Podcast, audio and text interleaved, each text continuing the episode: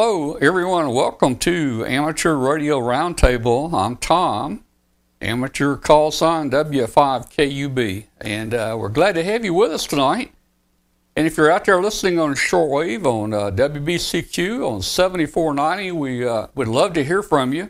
This show is all about ham radio, amateur radio, and uh, um, we're, uh, we're glad to have you tonight. S- drop us an email to tom at w5kub.com. Tom at w5kub.com.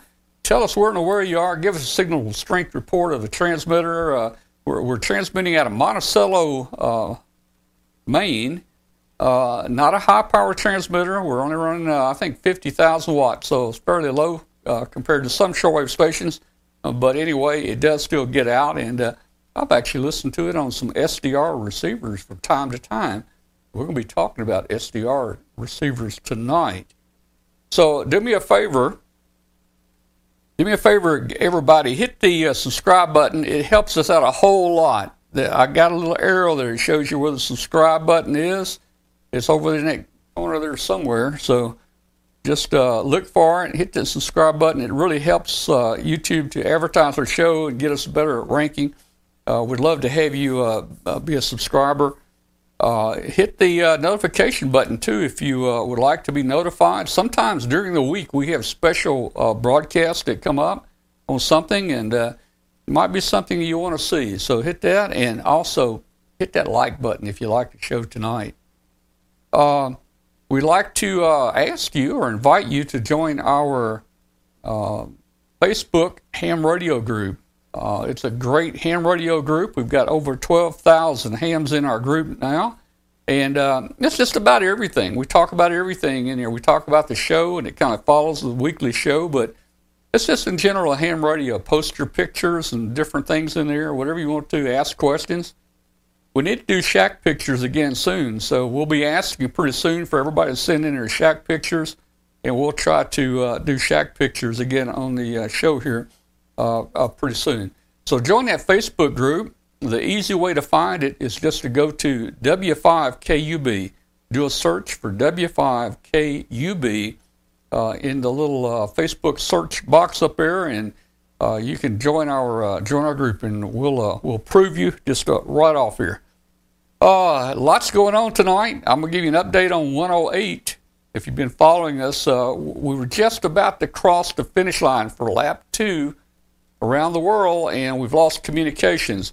It doesn't mean we've lost it. It may come back tomorrow. We're going to see what happens tomorrow before we make a decision. Uh, let's see what else is going on. Oh, hey, later tonight, you know, hey, last week we talked about the potato powered transmitter.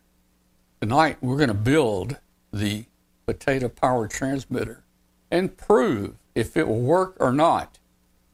Now, I didn't realize it, but the magazine QST was the April issue, and um, I understand that they usually put one April Fool's uh, article in. Don't know if this is the one or not, but you're going to see the results. So we're going to do that a little later in the show. Um, uh, Tom, yes. I actually had some communication with ARRL about that this week, and Did I'm going to hold my answer until you show yours. All right, you're going to hold your answer, huh? Okay. Yep, I got I got the scoop from directly from ARRL. All right, well, very, that's good, man. I'm glad you did that. Uh, I, I'm I'm anxious to hear what they said. I know what we're going to do and or not do. I mean, from here, I know what's going to happen. So, okay, so it's going to be fun tonight to see uh, if our results match your uh, announced results. We'll see if they match up. So everybody, stay tuned in the show. It's going that's going to be fun uh, in the second half. And in the last uh, last hour of the show tonight, we're going to just open up the Zoom lines and we'll let everybody out there that wants to join us on Zoom come on in on Zoom and you'll be on the show just like this. We'll leave the video up, chat room video will be up, but uh, you can join the show on Zoom. And uh, that that part of the show, we'll just talk about anything and everything. We'll try to keep it pretty close to ham related, but uh, we might talk about a few other things, you know, from time to time. So uh, that's kind of the plan tonight. Um, Glenn, you're up first there, so you worked today. I stayed home, and let me tell you, let me tell the audience out there, we had a massive rain today, and we're up on that northern edge of that big storm that's you know hitting the south. But we got a massive amount of rain. In fact, uh, it came down so hard, Glenn. Uh, my front porch is built up a little bit, but yeah. I saw a frog. I had a frog on the front porch area, and I saw a frog choke. The water got so deep, this frog choked out there, man. Yeah, would not surprise me. Fortunately, um, when I drove to work in the morning, it hadn't really started. And by the time I left work this evening, it was almost stopped. But yeah, I've got a window seat in my office and I just watched it come down. And yeah, it was cats, dogs, and a couple turtles too. Well, all right. Now you, are with the uh, you're with light light gas and water, right?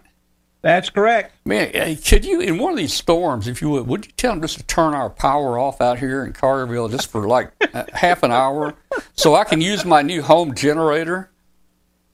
Could, um, could you have them cut it off? I really don't have that much pull. Oh, okay. Well, okay. Yeah, you're, I'm still you're the kinda, new guy on the block. You're kind of a nobody there. Okay. Well, very good. Yeah, uh, I won't ask you any more. I Won't ask you any more favors out there. Now, Let's, if I can uh, ever reach the switch, then I'll do it. Yeah, if you can find the switch. Oh, they won't let me anywhere near the switch. Yeah. Your last day on the job. Yeah. Yeah. I'll do that the day before I retire. All right. Yeah. Maybe the day you retire. All right. Let's go. Let's uh, let's check out. Uh, let's go over to Alan up here in Jersey, Jersey. Go ahead, uh, uh, Alan. Joyzy. Yeah, the only people that say Joyzy are people not from Joyzy. Oh, really? I'm so sorry, man. I'm sorry. Hey, that's okay. Uh, good evening to you, and uh, yeah, the rain didn't make it up here yet, but we're supposed to get it uh, tomorrow night and then through the day Thursday into Friday morning. So uh, we'll see how that goes. Hopefully, uh, we left most of the water down there and it won't rain quite as much up here. So uh, we've certainly had enough of that this year. So, but otherwise, uh, hanging in there, doing okay.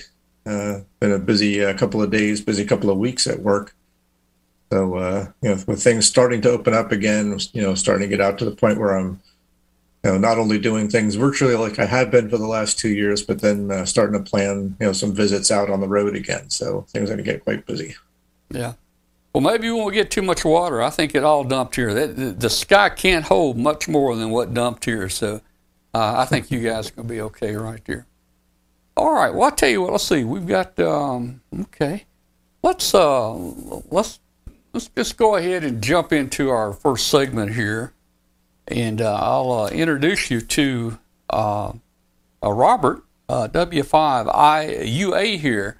And how you doing, Robert? you're up in Springfield, Missouri, man. How you doing up here?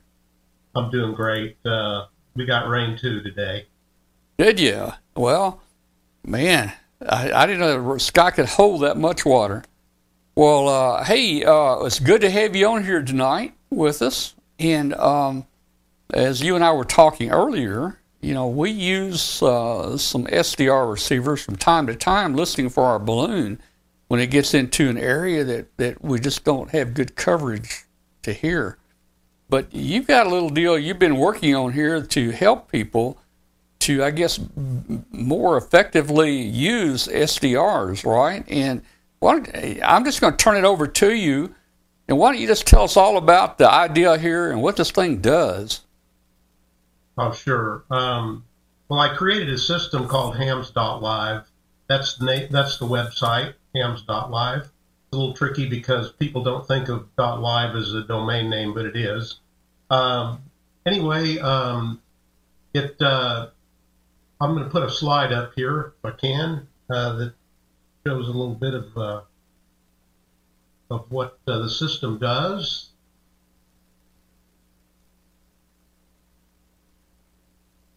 I can find it.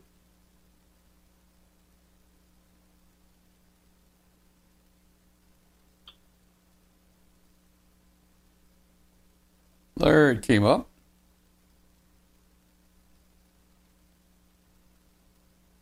So um, there's three elements to the system. Um, the first is the SDRs themselves on the right. You see the, uh, hope they can see that slide. Yeah. Uh, the um, uh, there's hundreds of them around the world, and uh, people have uh, graciously uh, deployed these these SDR receivers. I'm going to call them SDR sources, and you'll see why in a little bit here. um, uh, out on the internet, and they have public addresses, um, and you can get to them with a web browser.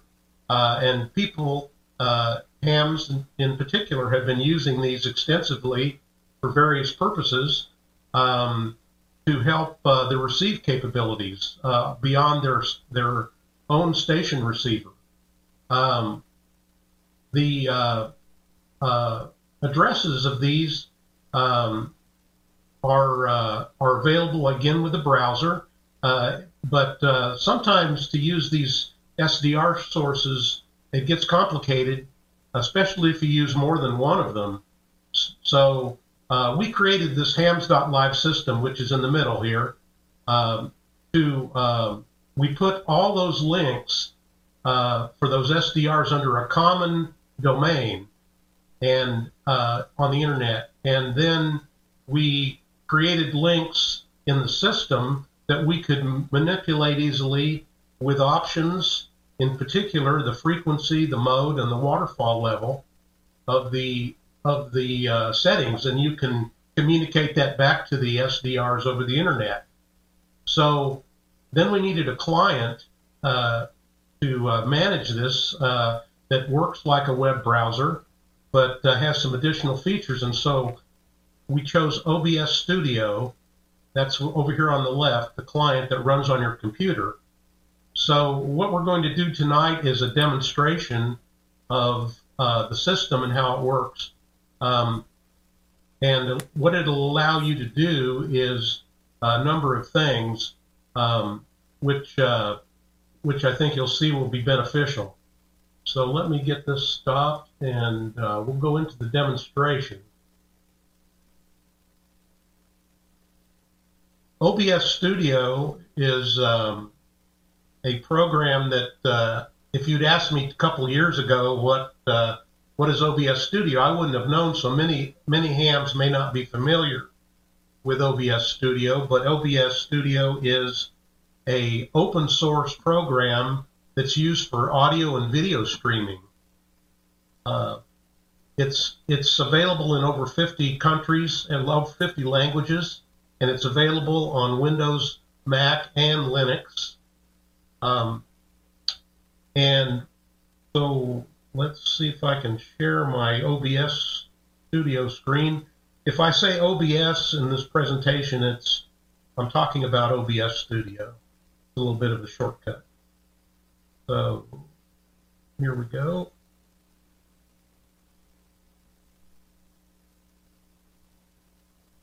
Okay, I should be sharing the screen. Is that coming through? Yeah, yep, it is. Okay, great. So this is OBS Studio, and this is called the canvas, this large black area is where the information comes up. Uh, OBS has embedded browsers, so it works like a web browser, uh, but it's got a lot of a lot of additional functionality. So what we've done is we've created scenes that have lists of SDRs. The one you're looking at right now is the Southeast United States. The in the sources box here, you have a list of of uh, of the SDRs, the sources, and they are organized by grid square, and they should also show the state or province. Um, up here, you have the audio mixer, which is uh, going to allow you to control the audio. You'll see that in a moment. And right here, you have the control panel. The control panel comes up after you log into hams.live and it allows you to enter the frequency and mode and waterfall level of the uh, of interest. So um, I'm looking at on my radio here at 20 meters, and I'm seeing um, signal um, maybe about 253, 14253. So if I put in 14253 into this box and I choose upper sideband and I can choose a waterfall level, zoom level, and I hit this adjust button. After I hit that adjust button, what, what just happened was that all the links in the system that I'm using immediately have been updated to that uh, frequency and mode and waterfall zoom level. So if I want to use a particular SDR, I can choose one from this list. The ones on the dark here are the ones in the southeast United States, the area I've chosen. And then the others are other SDRs that are nearby, and I've got those in each of the scenes to uh, allow you to pick some diverse locations. But I'm going to choose one here in Maryland, and when I click this button, two things are going to happen. One thing is the SDR is going to come up on the left, and on the, on the right you'll see the audio mixer activate. So I've clicked the button, and now we have the Westminster, Maryland SDR running uh, on 14253 upper sideband. Um, if you want to listen to it, you can come over here to the mixer and there's a, it, it's muted right now, but if I unmute it, you can hear the audio from it. Let's see, the I picked 253. Looks like uh, there's a station at 250.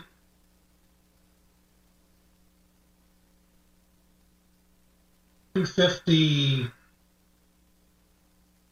two two sixty four. You can see there's a station at two sixty four. So if I go over here and pick fourteen two sixty four and hit the adjust button, now it's going to refresh the SDR and it'll be on 264.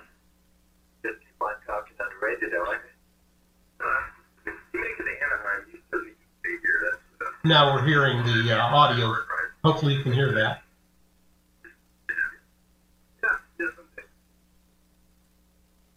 So, so this is the first iteration of of of uh, Hams.live is being able to select an SDR uh, from uh, the, the, hundreds available and manifest it inside OBS Studio.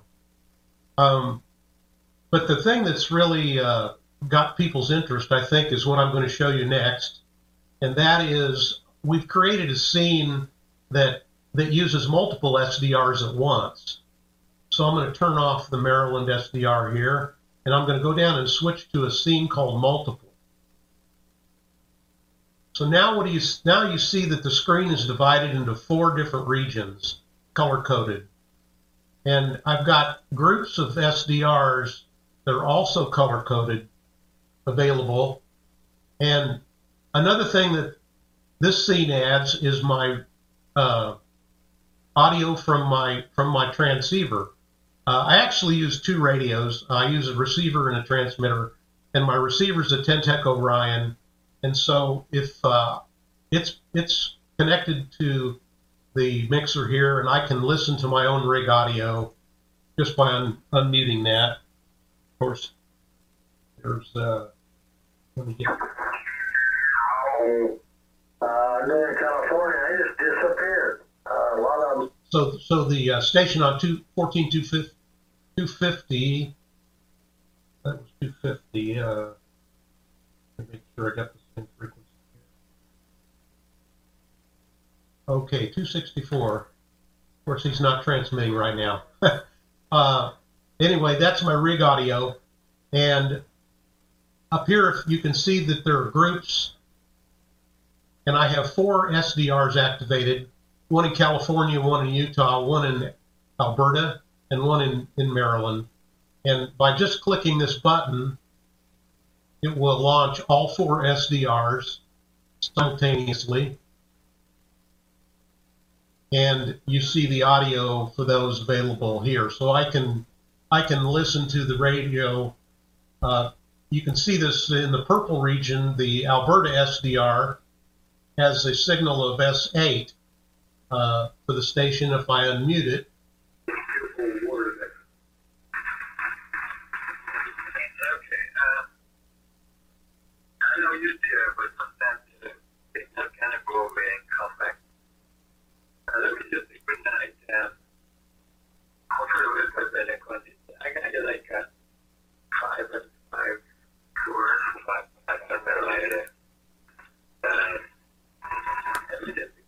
I've I switched over to the Utah now.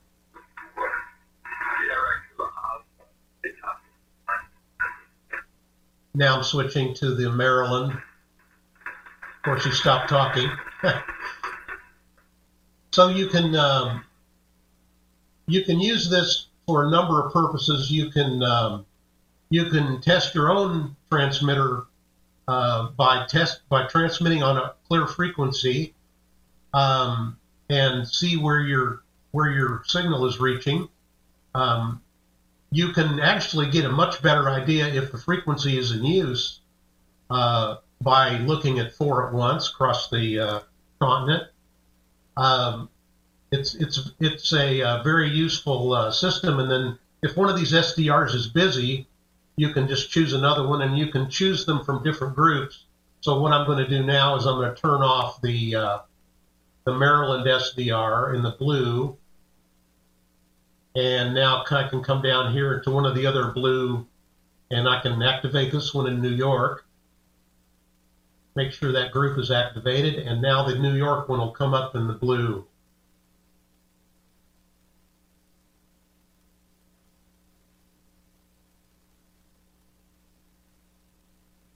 So this is the multiple multiple SDR scene with uh, uh, also it's got my rig audio added in there as well. Um, so uh, there's a lot of other other features that that uh, OBS will bring to the table. One of the interesting things is audio filtering, um, and um, that's built into the system. So if I go to uh, this green SDR, the one in the upper right over here, and I select that in the sources, uh, there's a button down here called filters. And if I click filters, I can choose different levels of audio filtering for the signal. I guess I should turn it on.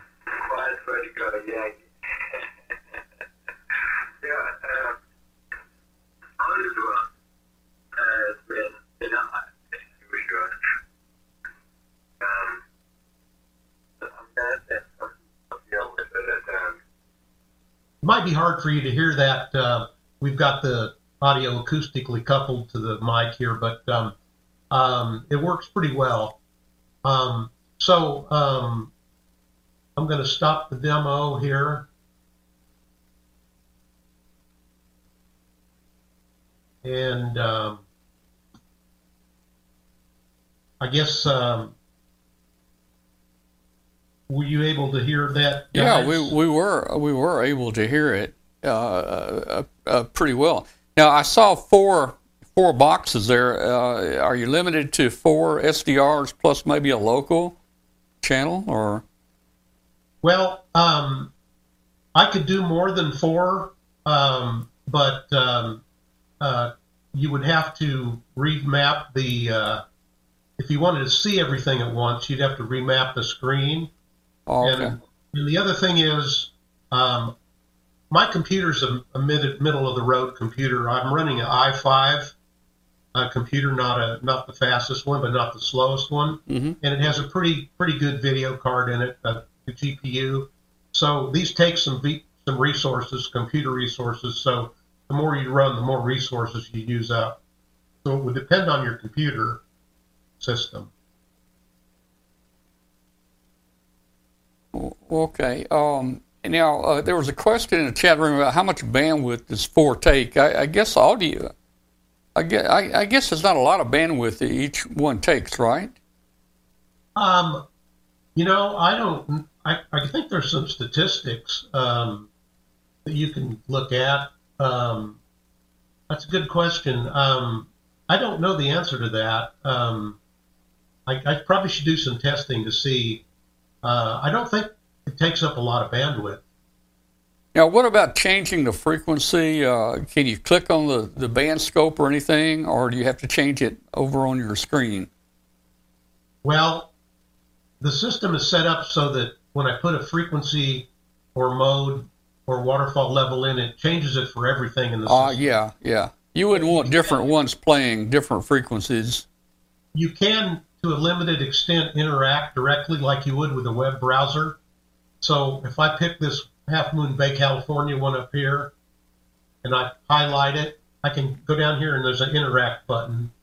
Now I'm I'm uh, directly interacting with the SDR, and I can move this just like I could in a web browser and change the frequency of that one if I wanted to. Yeah. So one of one of the things one of the things you talked about was the ease of of using multiple SDRs, and I think that's what you're trying to to talk about here. I I know. Uh, you know, uh, these SDRs are a little, uh, they're not tricky, but you got to do a little work to get it on frequency and whatever. But to to add, to manage four of them, that would be a, a big deal. So your uh, program, your server system, it it uh, combines these things and gives you kind of a, a diversity where you can have multiple running at the same time. And I guess you could turn one up or down and listen to whichever one's best, right? That's right. And the other thing that's happening behind the scenes here is the URL parameters that I'm sending to the SDRs uh, include options for each SDR that, that kind of optimize the way it looks and the way that the settings are. So you don't have to fiddle with any of that when I mean when you use an SDR, you don't know who's used it before or what settings it has or whatever. So uh, this kind of uh, makes it a little bit cleaner. Uh huh. Okay. I noted that on the, the modes that you have, just the AM and then upper and lower side. Um, are you planning on adding some of the other modes that the SDR, the web SDR support, CW and such? Um, that would be easy to do. Um, I had some programming help uh, early on in the process and got this created, and I've had a lot of trouble finding some programming help for one reason or another. They got busy or life changed, whatever, and they weren't able to help me. And so, actually, I'm I'm interested in finding some some folks that would would be able to work with me, like someone that knows JavaScript, that would be able to uh, do some small programming changes, and what you're talking about would be very simple to do. Just a matter of just changing the code in that file uh, to uh, accommodate CW, for example, or some of the other modes. Yes. Okay. And the other thing that I'll say is um, most all the SDRs in my system that I'm using for this are the Kiwi SDRs. There's different types of SDRs, and the reason that we're using the Kiwis primarily is the Kiwis give you full coverage uh, in HF. You can go from broadcast band all the way up through 10 meters uh, continuously. And uh, some of the other SDRs, like the web SDRs, they don't really, a lot of them don't have that feature. So, for simplicity's sake, I wanted people to be able to put in any frequency, ham or shortwave that they wanted to in the HF spectrum and have that work. So, Robert, what, what you're doing here is basically uh, you, are splitting the transmit your transmitter and receiver, uh, kind of like back in the old days when, when I started ham radio. We had a transmitter and a receiver. We only had one receiver though, and uh, but what you're doing here, and I know the way you were operating there, and I looked at your uh, QRZ page. You have you're using your 7300, uh, your IC 7300 just for the transmitter, and you're using a different a different uh, receiver and uh, you're using the uh, SDRs, and uh, so you're able to you're able to have a conversation with somebody by using the S- SDRs. You're actually able to hear them where you could not hear them on your own uh, radio on your antenna. Now they would need to do the same thing on their end to to use uh, an SDR receiver to hear you for instance, if you're on 20 meters, and let's say you're 17 miles apart, we probably couldn't communicate with each other uh, with, you know, just on 20 meters. But by splitting the receiver and a transmitter, uh, you'd be able to talk to somebody that distance. So I guess Absolutely. that's one of the advantages. Absolutely. Um, you know, I think it, it's worth saying that um, uh, obviously this system is not intended for contesting, for DXing, for contacts. It's not. We're not trying to cheat the system, and don't think that people should do that. Uh, that's not what it is at all. Uh, this there's a lot of other uses in ham radio. Um, I'm on an, uh, a group that meets a roundtable every day uh, on 17 meters, and there's some close-in stations that I can't hear otherwise without SDRs. So it's just to to help people in those scenarios, scenarios like they have uh, compromised antennas or maybe RFI problems.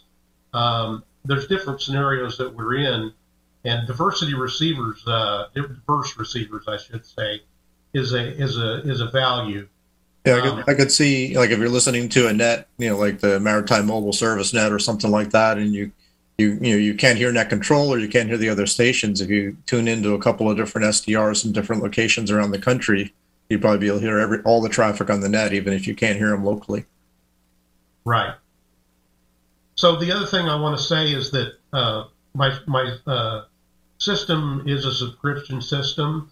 Uh, it's twenty dollars a year uh, to subscribe, and uh, that just helps me cover the cost of this. And it's taken a lot of time and effort and money to uh, to get this up, and I'm just trying to to recover some of those costs. So um, anyway, there's a 14 day free trial uh, if you want to try the system. And all you have to do to make it work is to register and then uh, download OBS. And then there's one plugin you need. It's called the WebSockets plugin to make the communications work. And uh, you install those on your system. You uh, import the scene collection file that has all the SDRs, and it, then it just log in and it works. Now you said that there's a couple of hundred. Is it is this basically the same list? Like if you go to kiwisdr.com, uh, there's a list of 600 or 700 or so stations there. Is that essentially the same station list that you're uh, kind of putting together in this app? Uh, that list is a little bit bigger. Um, I've gone through and taken some time. There's some SDRs out there that aren't very good. Uh, they're they're they're uh, got got bad uh, noise or they've got antennas that aren't very good or various reasons why, for whatever reason, they just don't work very good. And so I've tried not to include those in the system, but um, there's over 500, I think there's 540 uh, Kiwis in the system uh, right now. Okay, yeah, I, I, like how you kind of have them organized because, like, if you go to Kiwi SDR or like the websdr.org, you know, it's it's tough to kind of find one in a particular area. You got to do a bunch of searching. It sounds like uh, by having it done with the the grid square, it's pretty easy to try to find something in a particular location. That was part of the me- method of my madness, yes, sir, and part of the value add of the system is trying to organize them and make it easier for people to use. Yes. All right, well, Robert, uh, it's been uh, interesting. I can see there's a, a, a neat advantage to uh, to using this. It helps you find the SDRs that you need and uh, makes it easy. Uh, your website is just what uh, hams.live, right? If people are interested and want to uh, see more information, they can go to uh, hams.live and read all about it and even try it out, right? That's right. Thank you. Okay. Anything else you, you want to tell us about it? No, I appreciate the opportunity to be on here, and uh, and uh, thanks very much, Tom. All right. Well, hey, you're welcome to stick around with us the rest of the show and uh, participate uh, with us in whatever we do here. Uh, it may get to be fun after a while. Who knows? All right. Well, thank you so much, man. Appreciate it.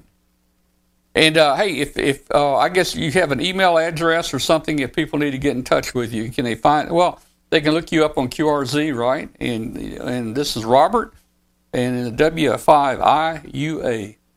Yeah, yeah. I think uh, the best address to use for that is admin at hams.live. Okay, very good. All right. Well, maybe you'll uh, get some inquiries there.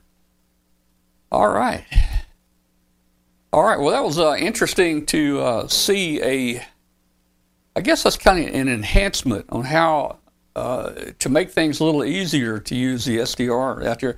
I've used the SDRs out there, you know, for our, our tracking our balloon, and you know, like Alan says, man, some of them are tough. I mean, I have to dig and dig and dig to try to find one, and I want one in this region, and it takes me forever to find one.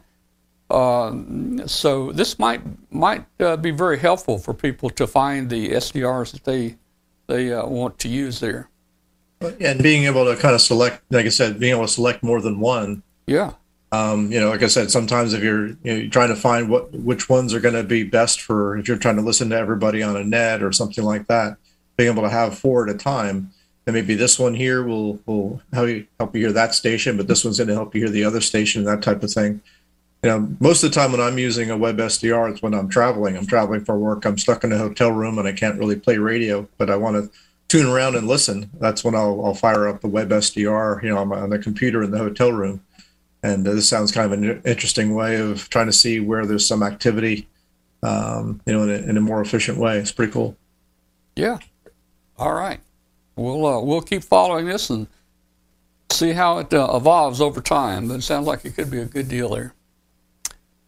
All right. Uh, let me give you guys an update real quick. I know many of you have been following W5KUB 108. It's our attempt to go around the world. Well, we were doing really good. We went around the world once and we were almost about to complete the second revolution around the world, but we didn't hear from the balloon today. Now, I don't know, we don't know exactly what's that what that means yet. Let me see if I can pull it up here. Um, make you a little bit better picture here.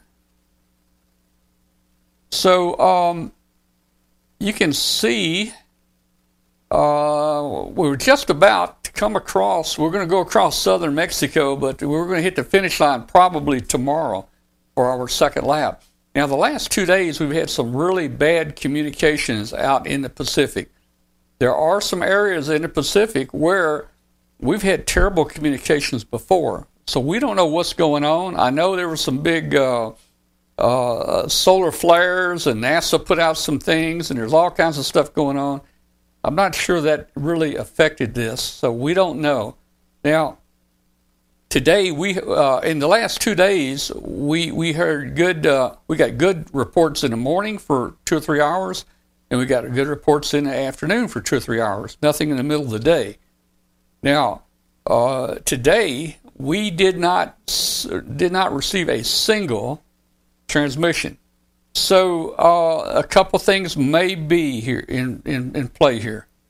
Uh, we won't know until tomorrow. But if our processor was stuck or hung up uh, tonight, overnight, uh, as the sun goes down, the processor will reset and maybe it will come alive tomorrow. The next option is and uh, I might be hoping for this as our best option.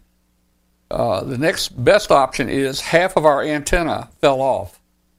You know, we've got a 34 foot uh, dipole on this balloon, and it's made out of number 36 wire, about the size of a hair on your head, and it hangs below. It hangs below the uh, the tracker, and this thing has been in a 150 mile an hour wind at uh, minus, uh, 40 degrees Celsius, and it's been flying around up here for 22 days now.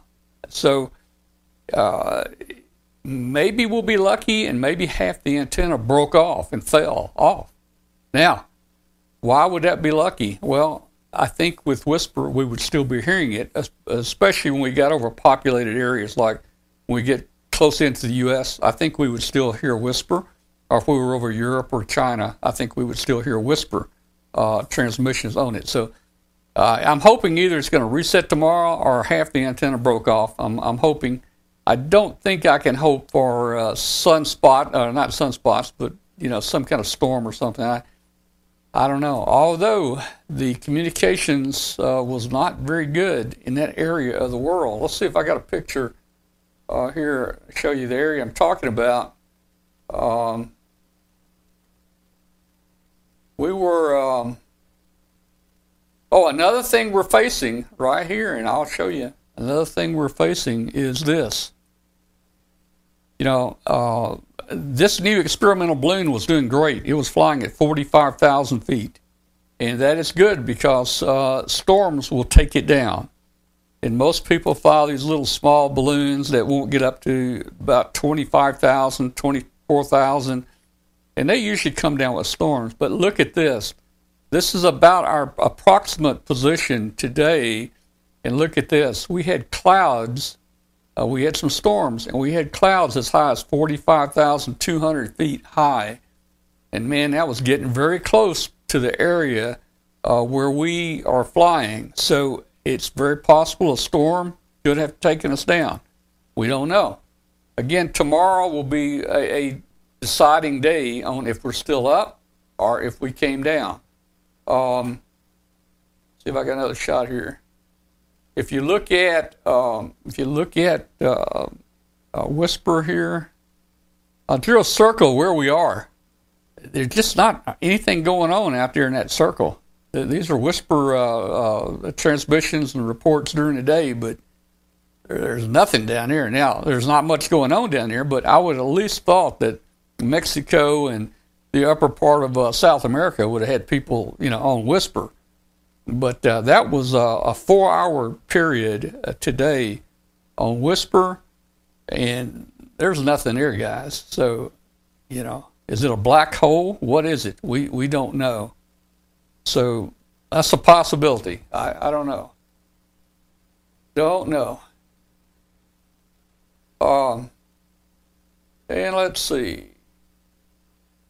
So that's uh, that's going to be our update on uh, W5KUB-108.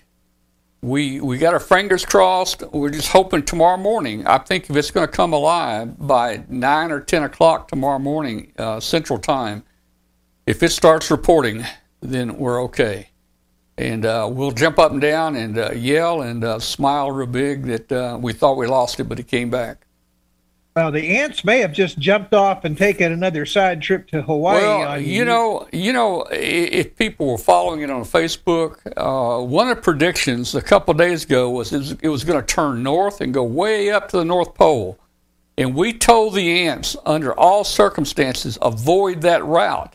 And the next thing I saw the next day, we were dipping down below the equator and back up to cross bottom of Mexico. So that may have been that may have been a bad uh, choice to come down there, particularly with those storms there. So we just don't know, and uh, man, don't know.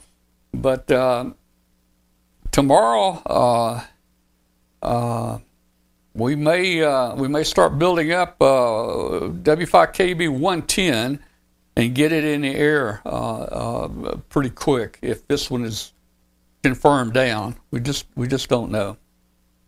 All right. We're gonna we're gonna have to have an intervention for you, Tom. Yeah, yeah. Well, yeah, you might have to. At least, uh, at least these are cheaper balloons.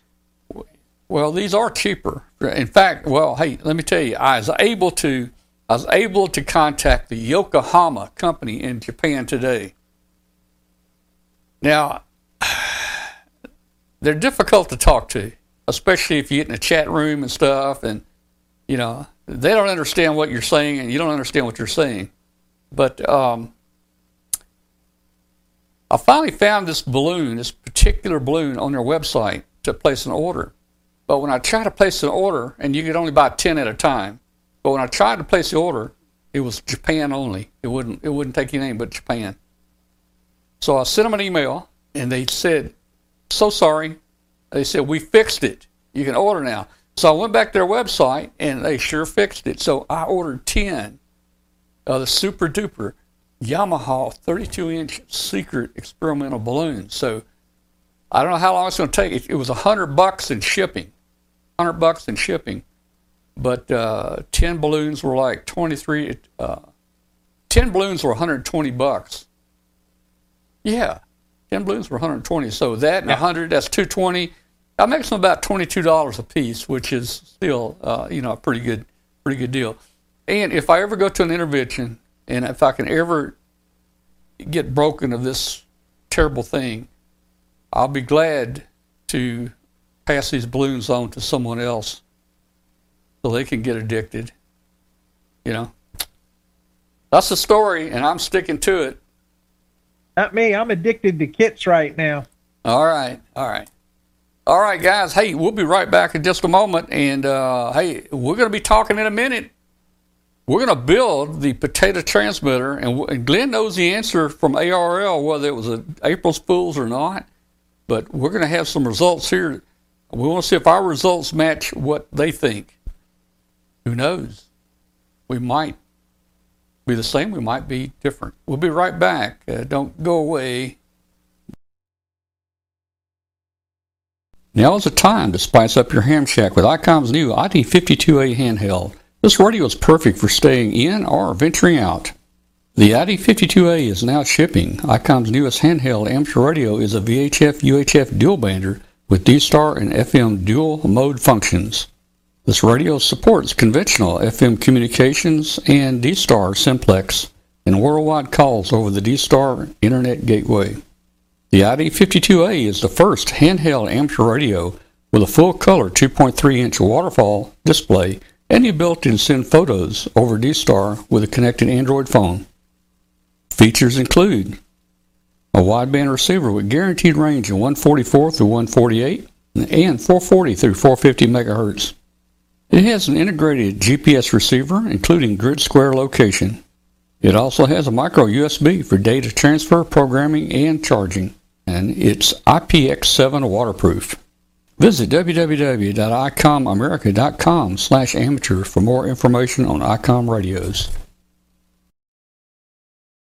LDG Electronics provides state of the art antenna tuners for every amateur need. From QRP to QRO, fixed stations, portable, and remote, an LDG tuner will match your radio to your antenna using our lightning fast proprietary tuning algorithms. LDG is a family owned and operated company dedicated to bringing innovative quality products to the amateur market. All LDG products carry a full two year warranty that is fully transferable. Support is only a phone call or email away. We're always here to help you. Visit us on the web at ldgelectronics.com.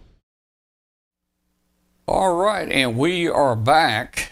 And uh, let me remind everybody, please, we need your help here, man. Hit that subscribe button. That's over here. Hit that subscribe button, please, please. Hit it. It helps us out a whole lot. Uh, I think my arrow's aimed at the right place there. Uh, that helps us to advertise, or it helps YouTube to advertise our show uh, to other people that are surfing the YouTube uh, uh, community, and it, it does bring a lot of new people into the show click the uh, subscribe button, click the uh, like button, click the notify button because sometimes we come up live during the week and you might want to see something special we have. I want to take this opportunity real quick. Welcome everybody that's out there listening on international shortwave on WBCQ on 7490 kilohertz out of Monticello, Maine. We'd love to hear from you. This show is all about ham radio, amateur radio. And uh, you can watch us on W5KUB.com any Tuesday night at um, 9 p.m. Eastern Time. But uh, send us an email to tom at W5KUB.com and um, would love to hear from you. Now, we're going to get into real quick here. We're going to get into the potato. We're going to we're going to build this potato transmitter. Now, Glenn knows the answer. He contacted ARRL, and the ARRL told him whether or not this was a real project or an April Fool's project. But we we're not going to ask Glenn that yet. Glenn, you do know you do know the answer, right? Yes, I do know the answer. Got it straight you, you, from Becky Schoenfeld, right. their publications manager. Do, do you think they really know the right answer? Yes, we had a we had a very nice discussion about it. All right, all right, okay.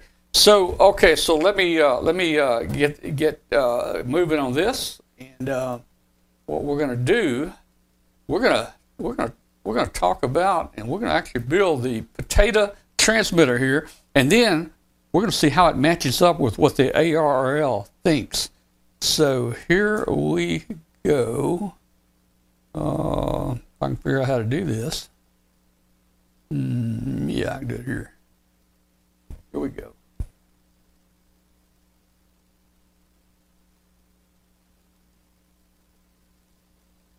Hey, okay, you guys know we on our show we like to try wild and crazy things. If you remember, we did uh, a tree for an antenna one time uh, a few months ago. we actually loaded up a tree and compared it to a regular antenna. We actually uh, uh, had pretty good results using the tree as antenna. This week on the show, we were talking about a potato powered transmitter. I brought it up on the show, and um, some of our uh, co hosts didn't uh, think it was possible or they didn't think it was going to work. Now, I think it'll work, but we're going to try to prove it here in a minute. But there was an article uh, this month in QST Magazine in the April issue. Now, in the April issue, there's an article here called Potato Powered Transceiver. And you can see down here the diagram, you can see the potato. Now, he had to use multiple potatoes in series to, to get enough voltage and current to power this, but we're going to try it. I don't know if it'll work. I think it'll work. I think if I have enough potatoes, it'll work. I mean, I have enough potatoes here today. So what we're going to do, uh, we've got a little uh, uh, oscillator just like he used. Uh, he used one in a 20 meter band. Uh, I have a little oscillator here, uh, a similar oscillator, but this is on 27 megahertz, and this is a little oscillator that I use that I use in the um, trackers we build. The um, the little uh, trackers that we use for, for uh, balloons. But there it is. That's the actual transmitter right there. So what I'm going to do is I'm going to uh, I'm to pass this down here if I can. Um, the white wire is my white wire is my ground. This thing is so small. I had to actually solder the wires on it under a microscope. And then we'll do this. But there's the transmitter right there. And what we have, we have here, this is the, uh, this is the antenna. Uh, this is the power. And this is the ground. All right. And we're just going to run the power through a J30, what is this, J39, J38 uh, uh, Morse code key. So let's um, let's get a benchmark on where this little uh, oscillator works. So here we go. We're going to hook up some power to it. So I'm going to hook up uh, uh, from my uh, from my bench power supply up there. I'm just going to I'm just going to uh, hook up uh, this so we can get a uh, rough uh, idea of what kind of voltage it works. All right, so so right now I have the we have a lot of wires here in a minute. Right now I have the uh, power supply, lab power supply going through the key to the uh, transmitter. Let's see if we can measure the voltage there. I'd like to know what the voltage is going to actually be when this thing works. So I'm just going to put that in there. And I'm going to, I'm going to put the positive on the key.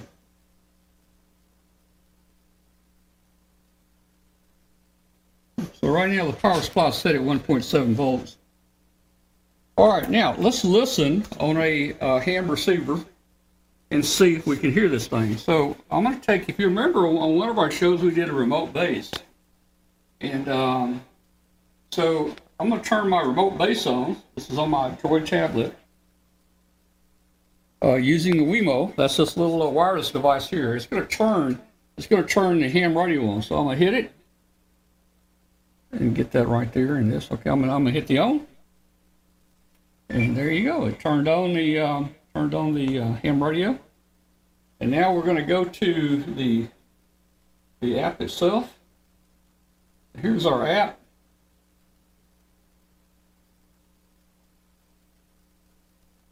All right, it sent the encryption key, and we're connected now. Now, as I mentioned earlier, my little transmitter is on 27 megahertz, so you can see um, uh, our remote base, our ham radio remote base, right now is on 27 megahertz, and you can see we're we're going to tune it up here. You can see the radio there is following the remote base here. All right, let's see if we can hear something here. I'm going to do this. I'm going to press the key down over here. I think I hear it.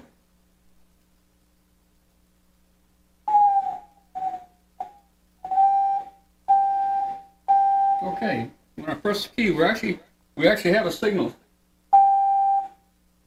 This little transmitter is actually transmitting to my remote base now. So we got a we got a signal, and it looks like we're running about uh, 1.7 volts here. Uh, I measured current earlier, and it's just a little over one milliamp.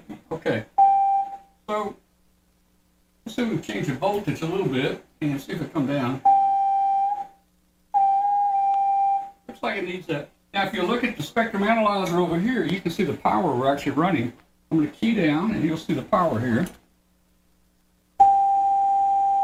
Well, no, you won't. You know why? Because look, the spectrum analyzer is not hooked up. So let me hook up the input to the spectrum analyzer. All right, there we go. All right, I'm keying it, and you can see on the uh, spectrum analyzer here, running, um, I don't know. Uh, earlier I was looking at it a little closer, and it was running about a minus 3 dBm.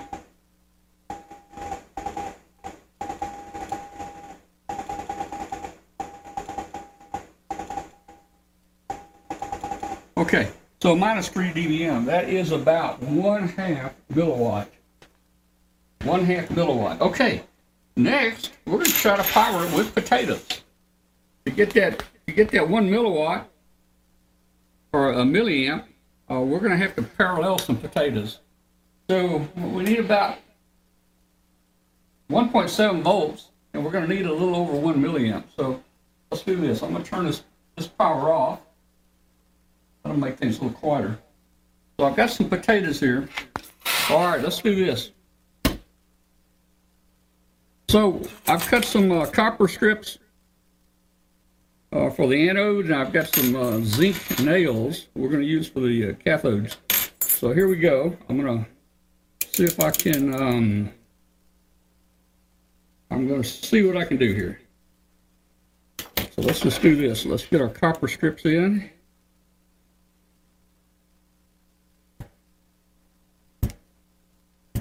All right, let's get our nails in.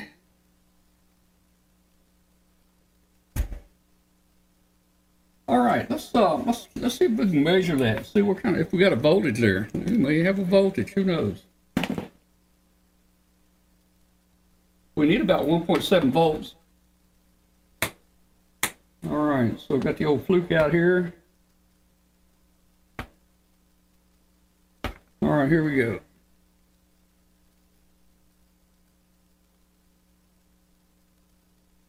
Well, it seems a little low there. I don't know why. Let me get that nail in here and making good connection. There we go. We've got about eight tenths, nine tenths. Well, I can't get a good connection, but right there you can see 8.89. That's, that's nine tenths of a volt right there. So we got nine tenths of a volt coming out the um, out that potato. Let's uh, let's go ahead and get a, a, another one together, and uh, see what we can do here.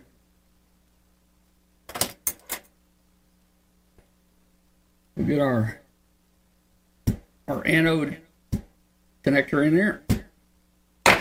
We got our cathode in there. Okay. Do another one.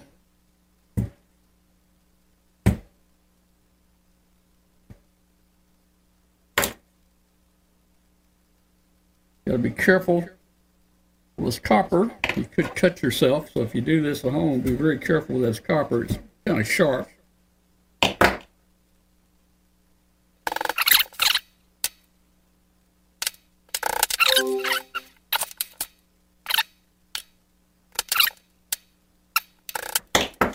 Okay, so you know, we had about eight, we had about nine tenths of a volt on the uh, on that first potato.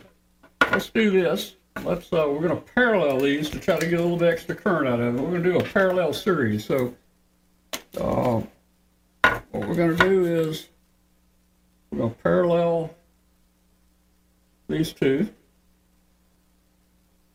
with this, and then we're going to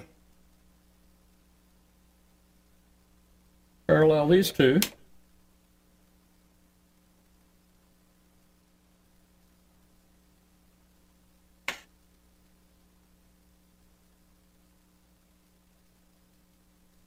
And then we're going to parallel these two.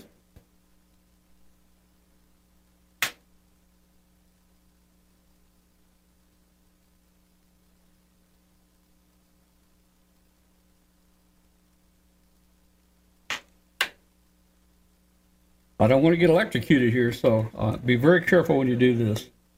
All right, now we're going to put them in series.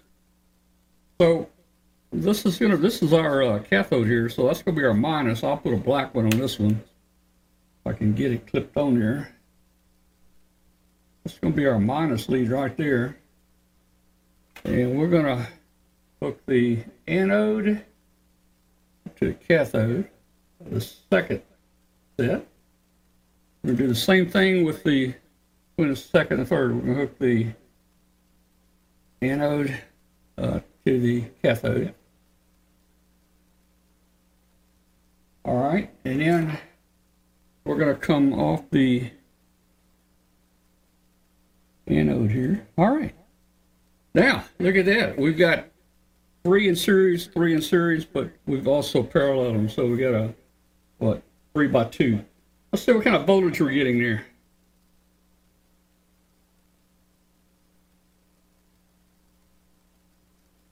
Wow. We're getting uh, 2.2.7 volts. That, uh, that sounds fairly good. I wonder if it'll light an LED. I don't know if it'll light an LED up or not. Let's see if it will. Let's see if it will.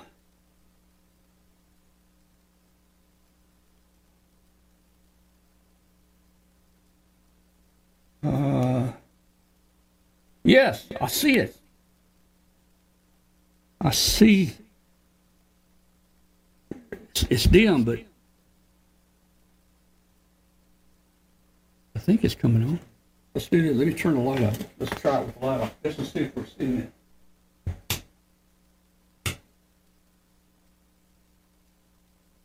I'm a little worried here. I'm a little worried.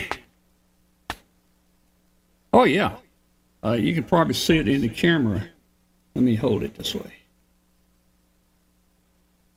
You see it coming on, going off? Let's see. Can you see that in the camera? Yeah. You can see the LEDs are actually turning on and off. There we go.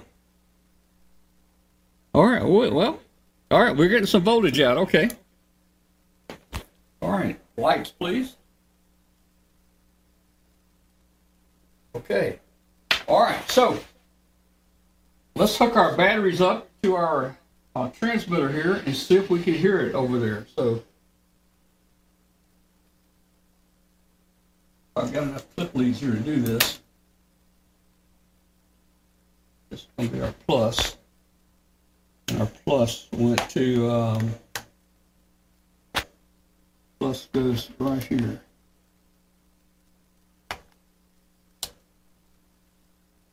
Plus went to here. Sure I'm not shorted. And then our minus, minus here. Goes to our minus over here.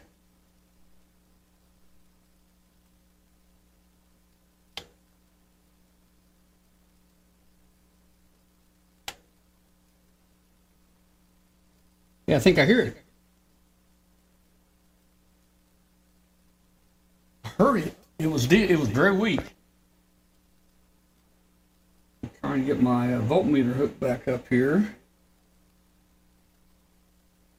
All right, so you can see on the batteries, we're running 2.5 volts here, 2.6. When I key down, it drops to about 0.8 or 0.9 volts. that just it's just under the threshold where to work. Now, I need more current. So if I had three more three more uh, potatoes in here parallel, I might have the current. Uh, I'm gonna try something real crazy. Let me get something. Be right back.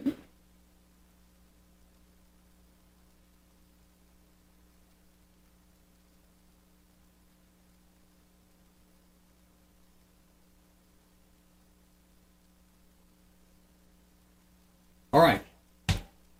This is going to be a wild and crazy idea.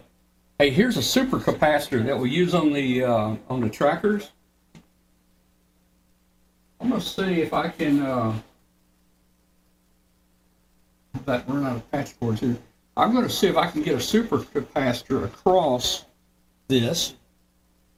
If I can figure out where. Okay, okay, I get it right here. This is my minus. So I'm going to put the super capacitor across across here.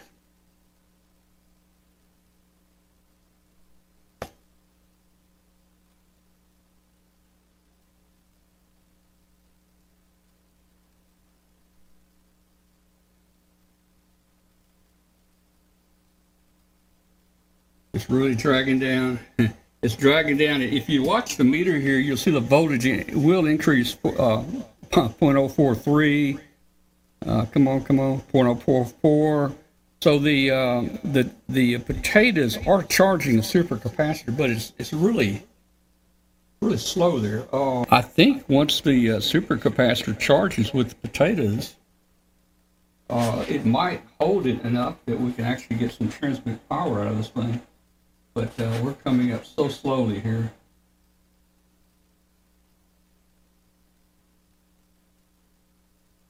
So we'll let that set a minute and let's let's uh, just see what happens, and we'll we'll come back in just a couple minutes and see if that super cap charges with potatoes, and we'll see if we can make uh, uh, make a transmission with it. Okay, so we've given it just a few minutes to see if our little super cap would charge up it has to actually charged up. I'm seeing 2.4 volts here. I'm going to turn this noise maker off over here. I'm going to turn off the uh, the spectrum analyzers and um, maybe get a little quieter in here. So let's look at let's see what our results are here. Here's our potato power supply. We had to put a super cap on it, but that's okay. That's not a battery or anything. 2.4 volts. All right, here's the real test. Remote base, here's our transmitter. Listen to this.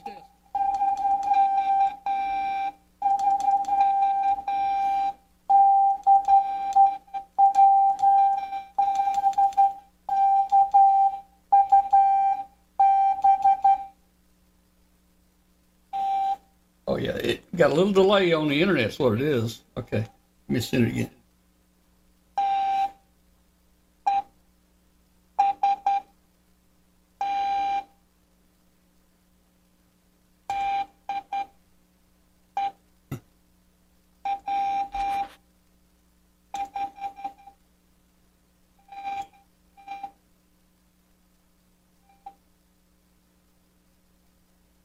So I'm sending to the remote base, but it's coming back to me here over the internet, and there's probably a quarter second delay. Let's see if we can hear it on the receiver itself. It's going to be uh, real time there.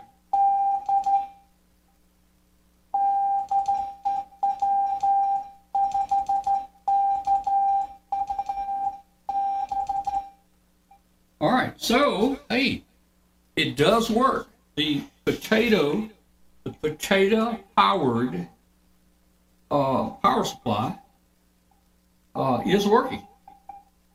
Um, let's see how I'm going to do a key down. And let's look at the voltage here and let's see how fast it goes down uh, with the super cap. So uh, here we go.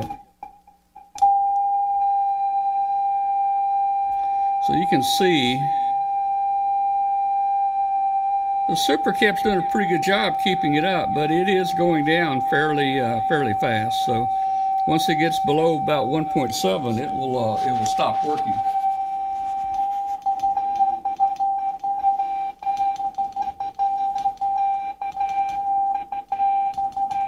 All right, so hey, it does work. A potato powered transmitter does work. So there you go.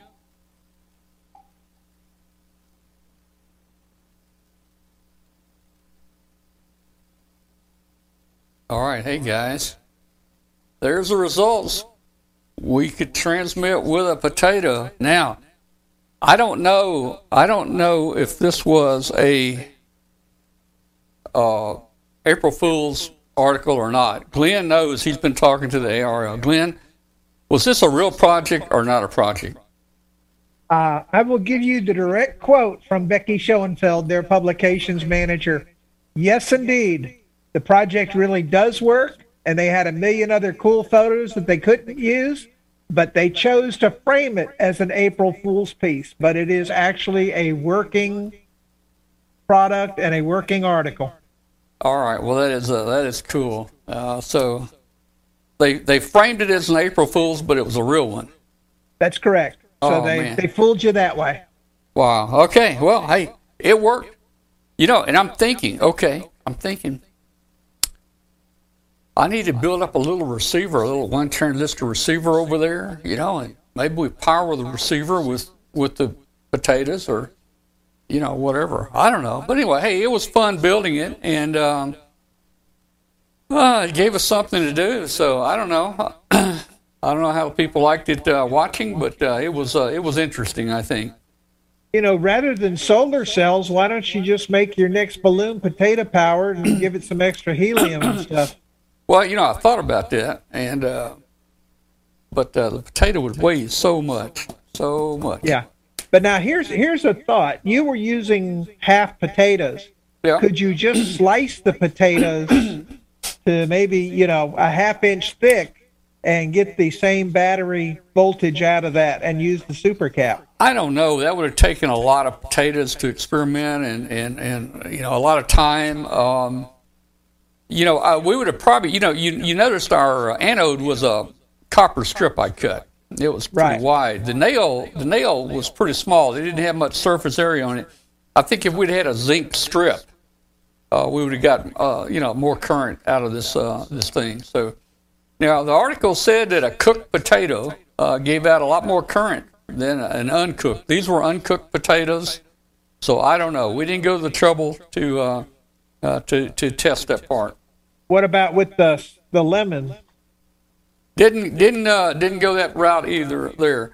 And yeah, we could have used pennies and uh, zinc washers, but uh, we just used what we had here. I had a sheet of uh, I had a sheet of copper, and uh, I had plenty of the zinc nails, so uh, you know that worked all right. You know, I don't know if a big potato would put out more voltage and current than a small potato. I don't know, but uh, you know, and, I, and, and I'm thinking, uh, you know, uh, it took with the few potatoes we had, it actually took that super cap uh, uh, to charge up to get us to get us enough uh, voltage and current there to actually operate.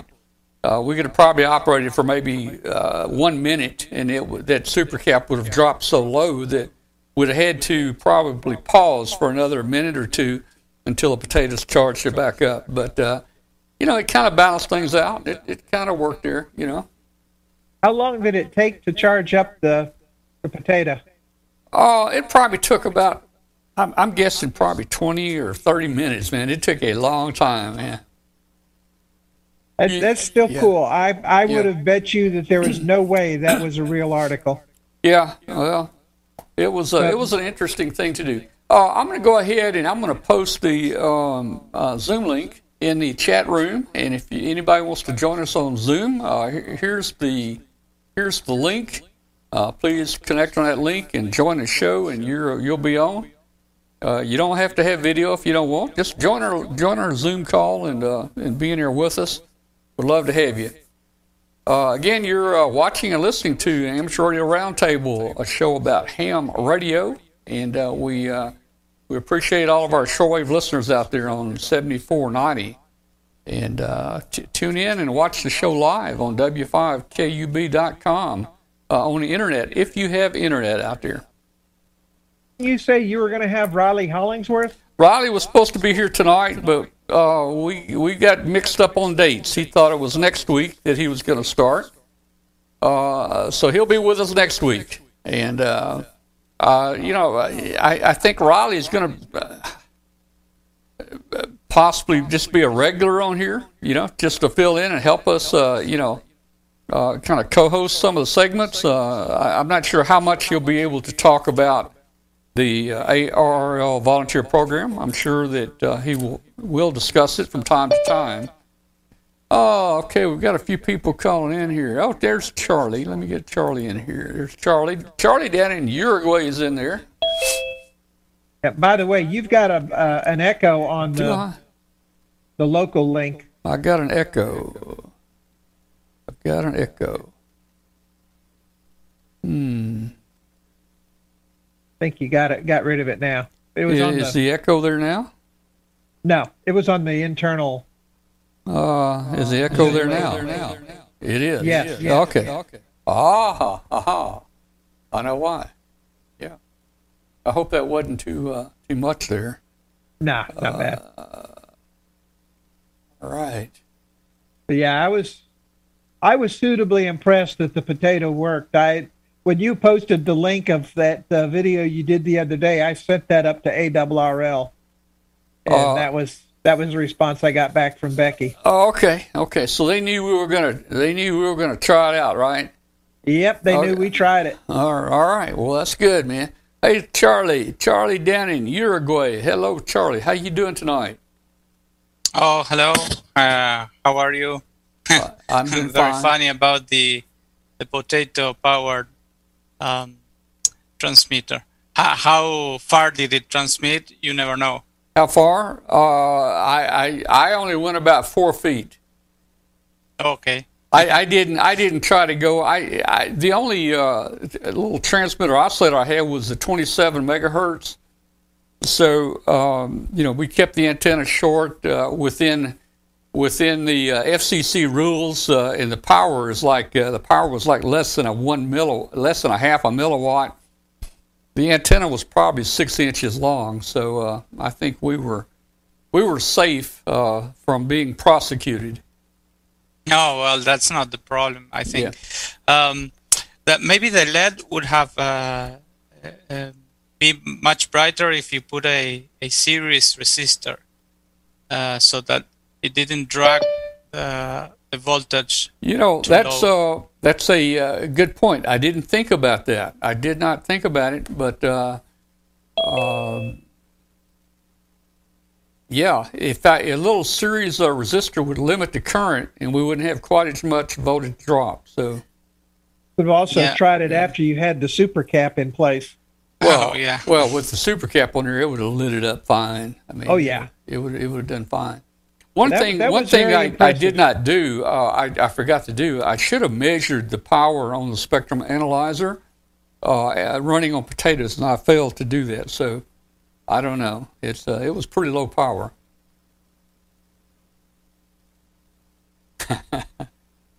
Don says, uh, uh, Don says, uh, see if I can modulate it and say breaker one nine. You know, I, when I turned the uh, remote base on, I tuned into 27 megahertz. And man, I never heard so much talking in all my life up there, man. I mean, that band is jumping, man. oh, it made I- me, I'm- I'm me want to get a C, it made me want to get a CB radio. oh man. Actually, that you know those are sort of making a comeback now. Yeah, yeah. Um, I forget. I think uh, Gigaparts is actually now. Yeah, they are. I saw that. I saw Gigaparts uh, is selling on there. Guys, there's the link again if you want to join us. And let's see who we got here. We got Harold, Hal, Howard Bullard. Don't know if I know Harold or not. Yeah, he's with the Corinth Ham Fest, He's what? Oh yeah, yeah, yeah, yeah, yeah. the, the April Fool's Ham Fest. Oh yeah, yeah. That's a good ham fest. I wish we could have gone down there this year, but this, this well, it's couldn't make it's it. in a week and a half Oh, it is. It's coming up. coming up. Oh, I yeah, thought- it's on on April second. Yeah, might go down here. Might go down. Um, I'm going to be doing an Arduino forum there. Yeah. Not that far down here, but maybe what, an hour and a half drive or something like that. Yeah, I don't right know. at an hour and a half. Yeah, it's not very far. I might might go down here to the uh, to the Hamfest down at Corinth. You're gonna have to remind me though. Uh, I'll forget. Yeah, I'm going to So- have a table or two down there selling Yeah. selling the last little tidbits of stuff. I'm just about ready to uh, do a complete shack refill. Yeah. Hey, I tell you, man. It, hey, time is flying, man. I, I tell you, Dayton's going to be here before we know it. kidding. Uh, the Dayton Hamvention at Xenia, Ohio. It'll be here before we know it. Yeah, I mean it's less than two months away now, and time is flying. Yeah.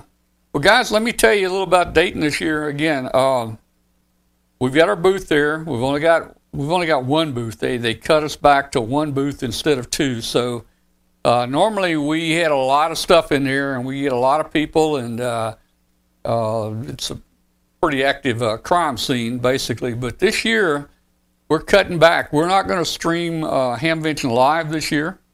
Uh, I've been streaming Hamvention live for about 19 years now, and ever since I started doing it, I missed the Hamvention. Uh, I've been going to Hamvention for 39 years, and I used to like to walk around and look at stuff and buy old stuff and surplus junk and like that. But since I started webcasting, every single minute of my time was taken with the webcast, and many days we didn't even have time for lunch. Or we'd gobble down a hot dog or something in three minutes, and that was it.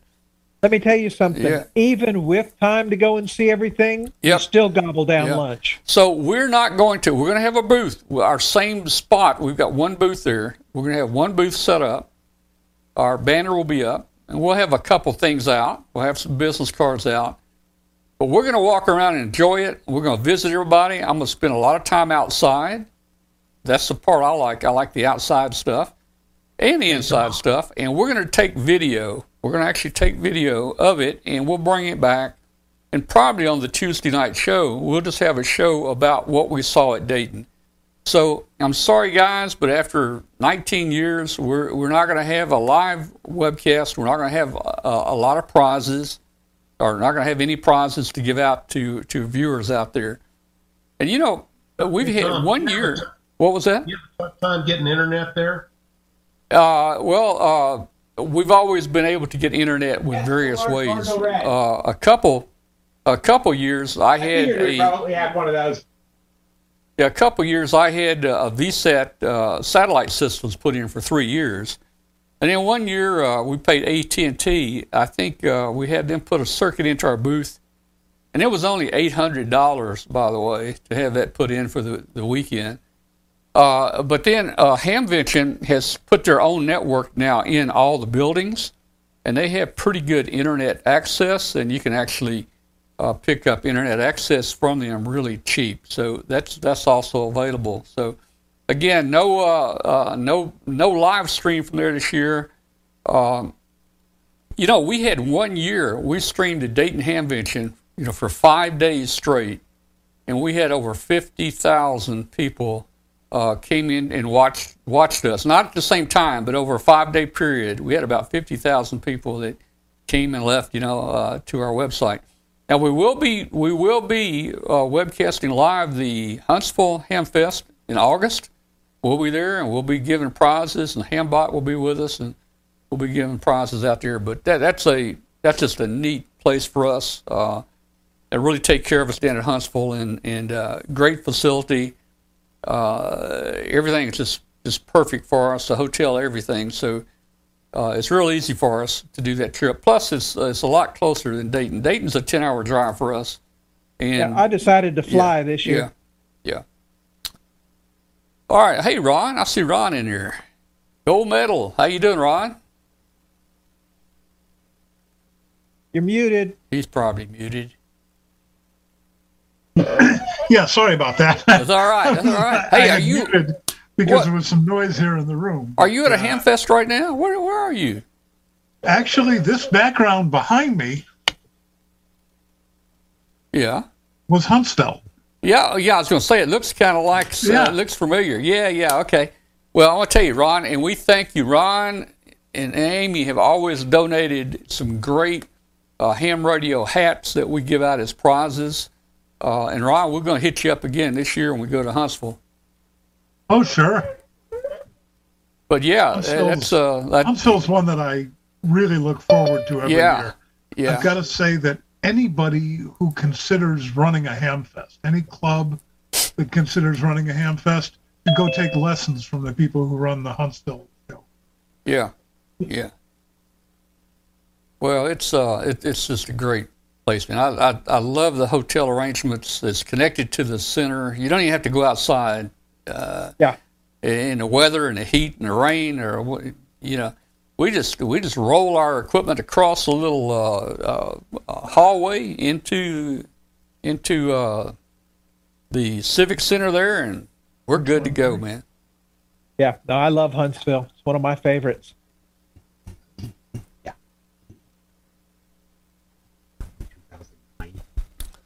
All right well hey we got to think of another fun project you know we've done you know using a tree for an antenna we've done that on here before that was kind of cool Well, I got something here for you. what do you got Well, you know, you did that. What is it? The SG SGU two thirty seven sgc sgc 237 SGC two thirty seven. yeah Well, I found this.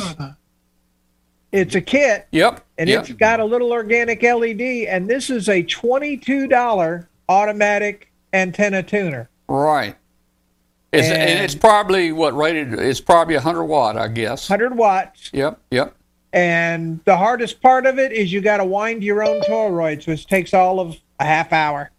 I'm building one now. Yeah. Yeah. This is this is sweet. I've got I ordered the case for it just yesterday, so this is going to go into a case. I'm Uh, probably it's, going to be it's very similar, maybe the same, the one I, I've built, uh, remember the, the other day. Yeah. And I also ordered the, the case, which arrived today, so I have to, Cool. I forgot it in, uh, at, Cool. at the sales. Yeah. Uh, Oh. And it works really fine. It's sometimes, it's sometimes, uh, it's not that it gets a bit crazy, but it doesn't find a solution with Well, the same needs- setup well- you have. So, so, for example, you have the same antenna and the same trans frequency and everything, and for some reason it doesn't find the solution. And well, then, it is fussy on the power input. It's got to be over five uh, watts in. yeah, yeah, okay. Okay, Yeah, hey sure. guys, I forget. I forgot to tell everybody we're now into the after the show show.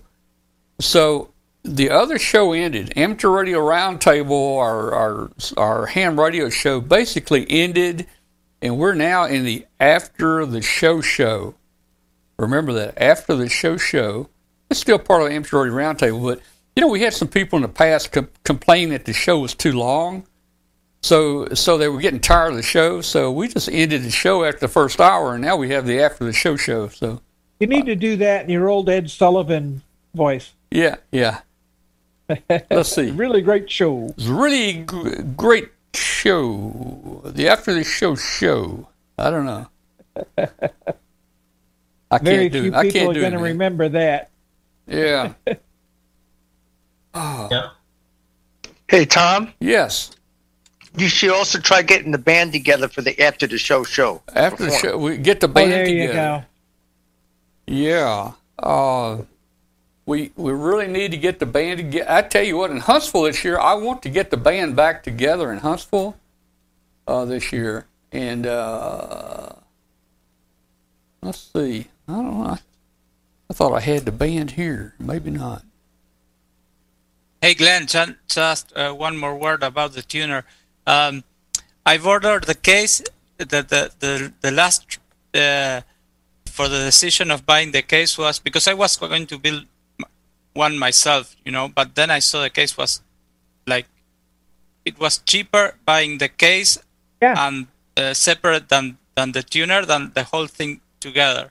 exactly. but the case brings another uh, uh, display, OLED display. So I will have an extra display to do something else, you know, another. Well, now you got to buy an Arduino to use on the display. Yeah, yeah, sure. Then you got to buy my book to use the. Yeah, the uh, that's a problem. So, you know, that that little free OLED's going to cost you about a hundred bucks. yeah, just another project, you know. If, if I have more projects that days Yep. of my life. That's that's the way it starts. Look at Tom and the balloons. It started Yeah. that way. as well. So, hey guys, I uh, it just reminded me of something. Let me, I got it right here. I just ran across them the other day. Let me get them. All right, I, I have to bring these to. Uh, I have to bring them to Huntsville, but we're talking about getting the band back together, guys. And uh, let me show you what we got here. We actually have. Uh, here's our here's our Soul Man album right here. This is our Soul Man album right here. It's on CD. It's on CD. This is only uh, this is only two ninety nine. It's been marked down to two dollars and ninety nine cents. But you can see this was uh, the Soul Man uh, cover right here of our CD. And then look, oh, we got another with our second CD, which I think is much better. Uh, Bad to the Bone. We had Bad to the Bone right here. So this one right here, uh, this one sells for nineteen ninety five. If you want, uh, you want the amateur radio roundtable band, Bad to the Bone, nineteen ninety five, right there. That's the background of Huntsville. And then we got this this this features Soul Man right here. Let me see. I got. I'll give you a little, give you a little hint of Soul uh, Soul Man here. Let's see if I can do that. Here we go. Here we go.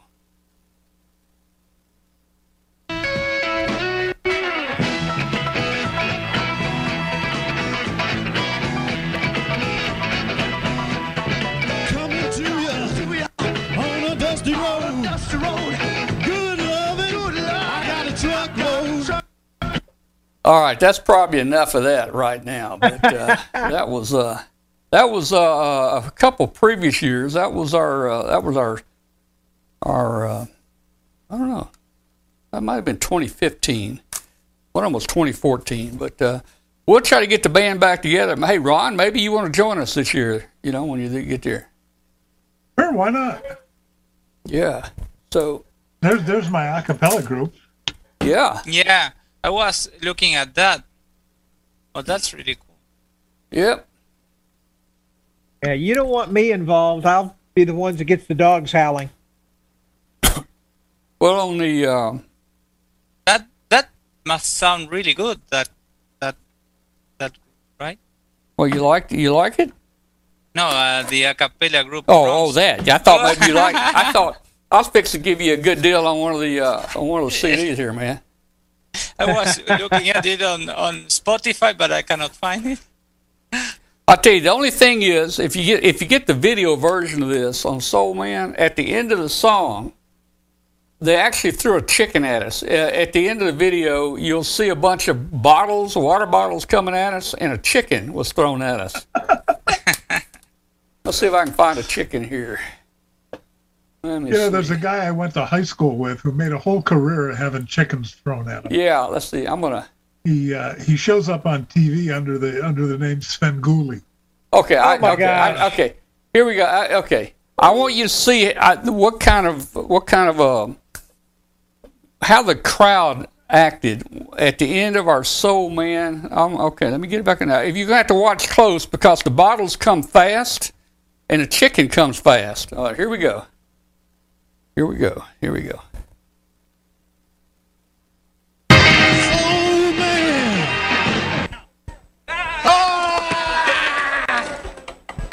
There came the chicken. we're on a mission from God. That was so cool. All right.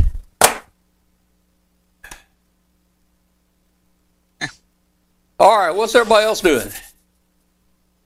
People, I'm leaving. It's too late here, so What are you doing, see Charlie? you next Tuesday. What See are you you next doing? week. Ciao. Okay, see you next week. Bye bye. Anthony, jump on in. Speak up. Join us if you're not afraid. Actually, the, the I'm not. I was the one that brought up about the band.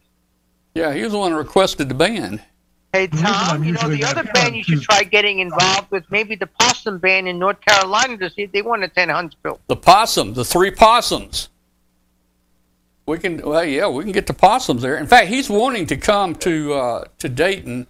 If I need to get him to bring the pot, three possums there, and uh, let's see, let's see, a little. But, you know, if. I remember correctly, Katie and them do karaoke up at yeah, Dayton. yeah, You know, maybe we're gonna have to get get some recordings of them. All right, well here we go. Here's uh, two of the three dead possums on my front porch over in North Carolina. Let's see if uh, let's see if I can play this right here real quick. Give you. This is uh, this is one of my North Carolina visits.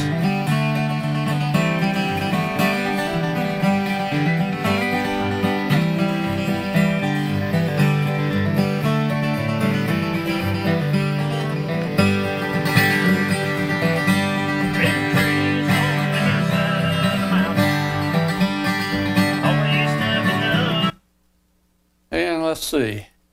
Got another one here. Let's see. Let's see. I think I got another song they did. Um, oh, here's where we opened the show, actually. Let's see. I'm Tom Medlin, W5KUB, and this is the Amateur Radio Roundtable. And today is July 24th, and we're coming to you from the Blue Ridge Mountains in North Carolina. Uh, we welcome everybody, and we're going to open a show with two of the three dead possums.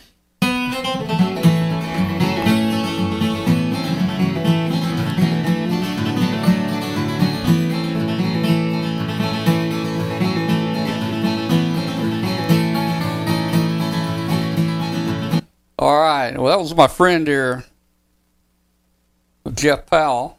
He's a ham radio operator over there. I met him through uh, ham radio. In fact, uh, he actually won a prize at Dayton one year, and uh, the uh, Kathy asked him, uh, uh, well, "Where do you where do you live? Where's your address?" He said, "He said Tuckasegee, North Carolina." And we said, "Tuckasegee?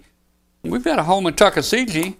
And we looked, and he's probably no more than a thousand meters away across a little mountain. That's where he is. He, he's that close to us. And uh, he actually won a prize a few years ago, and that's how I met him. And uh, since then, I've even uh, given a presentation to their ham radio club. They've got a nice ham radio club over in Tuckasegee, and I had a, had a, quite a few quite a few members there. And uh, gave them all gave them all a little gift. You know those little uh, uh, uh Harbor Freight uh, meters, uh, Glenn. A little. yeah. I had about. I took about twenty of those over there, and I gave every one of them a gave every one of them a Harbor Freight meter, man, at the at the meeting. And but you know those are really nice little they are meters. Good. They're, they're good. They're you know they've got. Um, capacitance checking and all of that. So I mean, they're very powerful for cheap little meters. In fact, did you know uh, there's a mod of on one of those?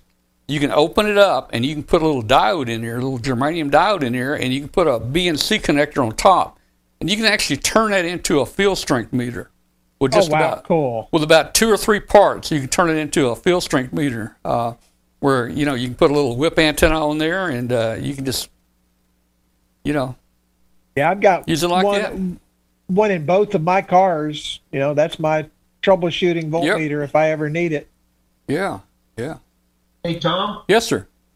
I want to tell you, I figured out why my chat wouldn't work. Okay. Uh, I bet it was something simple. VPN. Okay, yep, yep. So you're running My a VPN here. Yeah. My VPN was running, and I just turned my VPN off. And Well, and that's the- well, yeah. And I, you know, when I asked you, you running any kind of firewall, I didn't, I didn't think about that. But yeah, I, you know, I've, I, I put a VPN on here, and there are a couple sites that that VPN keeps me from get, going to. You know. Yeah. Well, in in the context of SDRs, it's uh, pretty nice to have a VPN because uh, sometimes they time out. Yeah. Well, So you you know, uh, you may not know this, Robert, but you know, you know what swatting is, don't you? You've heard the term swatting. Did you spell that? Swatting, SWAT. That's where somebody calls the police and they send a SWAT team into your house. You know. Oh, okay. Yeah, yeah. Well, this show, this show was swatted uh, two years ago. Uh, this show was swatted two years ago, and uh, I didn't know it. The uh, SWAT team came, and uh, the doorbell rang. Uh, I was already starting the show, so my wife answers the door. I don't know who's out there, and I'm thinking, well, you know, it's probably a neighbor or somebody or whatever. So about 10 minutes into the show, I, I didn't know this was going on, but the, the police actually had got a swatting call where supposedly me, someone at this number, uh, shot Katie Allen in the face with a 12 gauge shotgun. There's a there's a picture of Katie right there.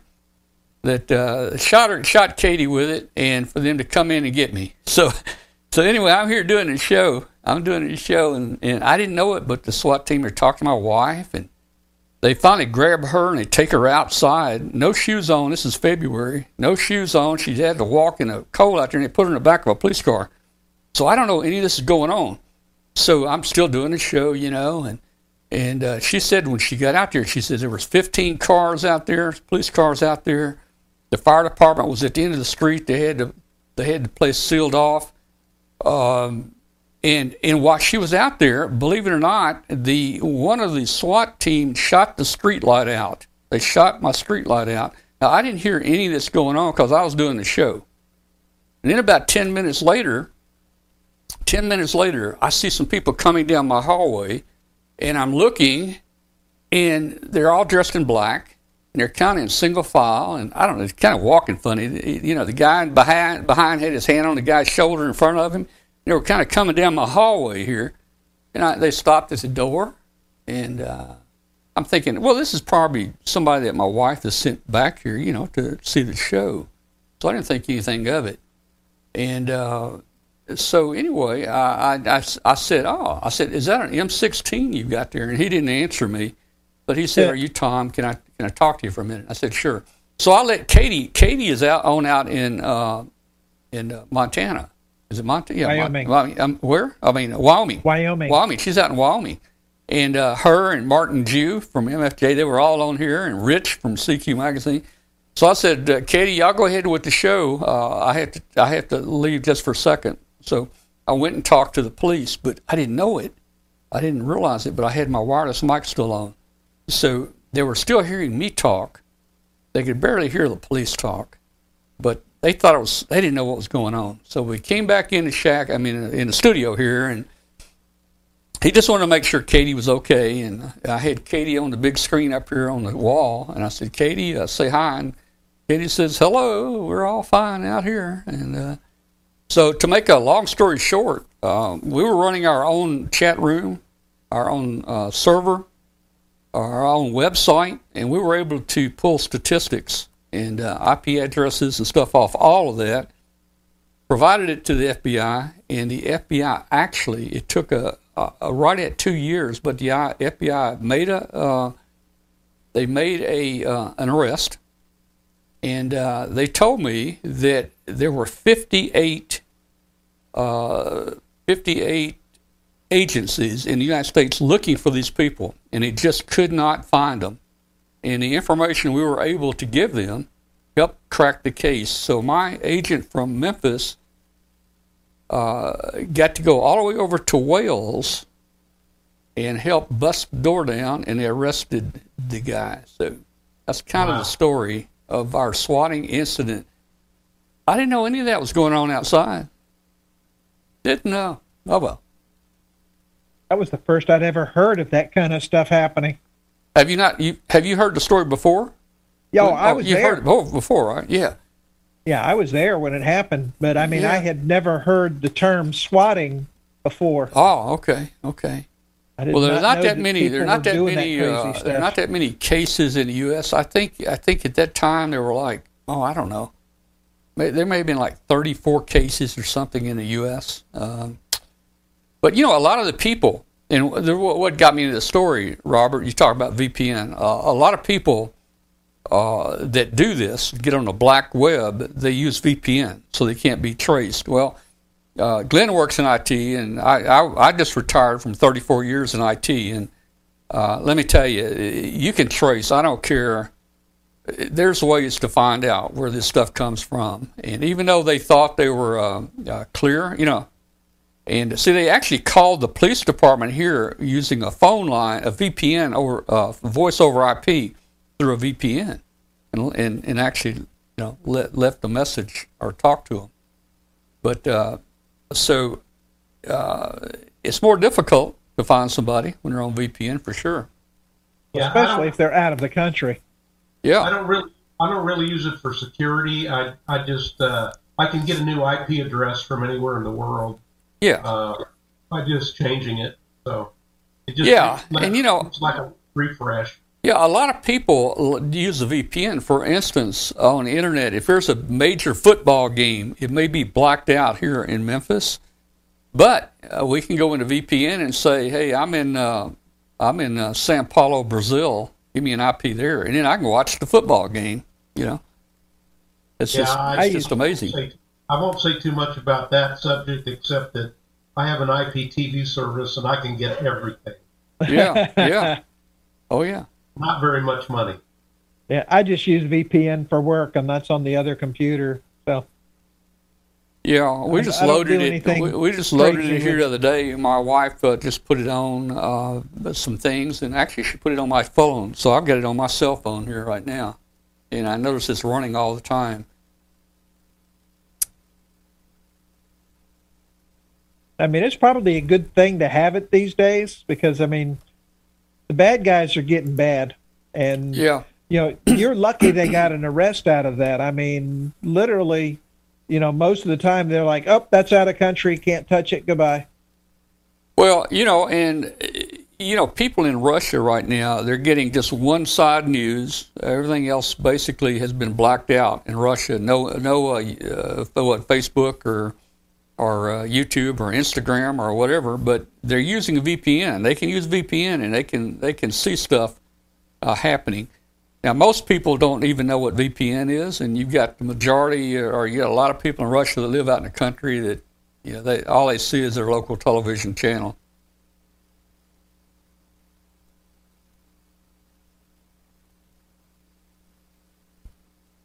But yeah, I mean, if you're serious enough about it, you can track them and find them.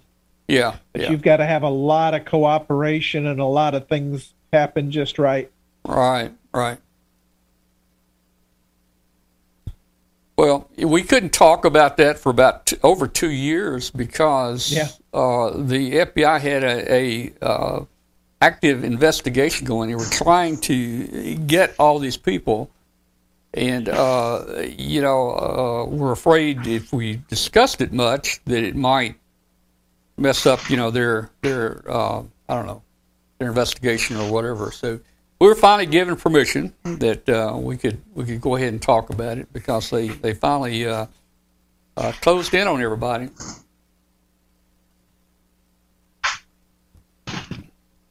Hey, Tom. Yes, sir. It's Anthony. The gentleman that lives down the street from you when, when you guys go to North Carolina, has he gotten on the radio yet since you put since, since you helped him with his antennas and his station and so forth? The guy that lives down the street from me.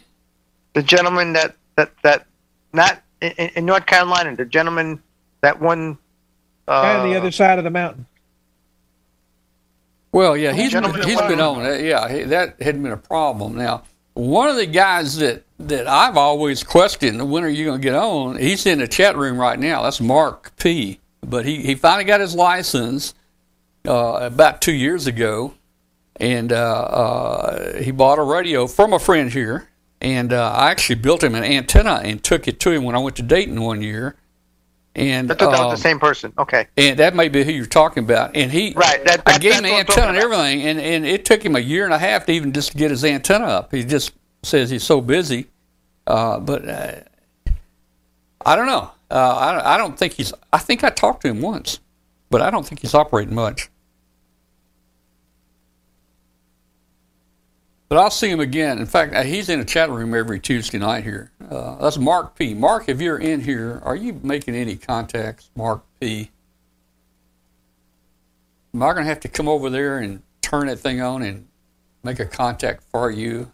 Yeah, he's in the chat room. Yeah, a guest asked me, why did I get targeted to be swatted? Uh, he didn't understand. My understanding is what these, these guys do, they like to have fun. They think it's fun, but it gets people killed. There's been a number of people that the SWAT team went out and actually killed by accident. But um, they asked, why do people do it? Um, they like to call SWAT out on anything that's live. For instance, uh, you may have there may be just a live cam that's on a fish tank, you know, an aquarium, with fish swimming around. That's a live aquarium, and that's all it is. But if it's live, they like to try to get the SWAT team to, uh, you know, uh, pull the doors down or break the windows out and uh, come in, and they watch for them. They watch for them to come in, and uh, you know, just to see what kind of trouble they can cause. You know. So in other words, they're attention seekers. Yeah, yeah, attention seekers. That's what it is. Well, they got they got attention, all right.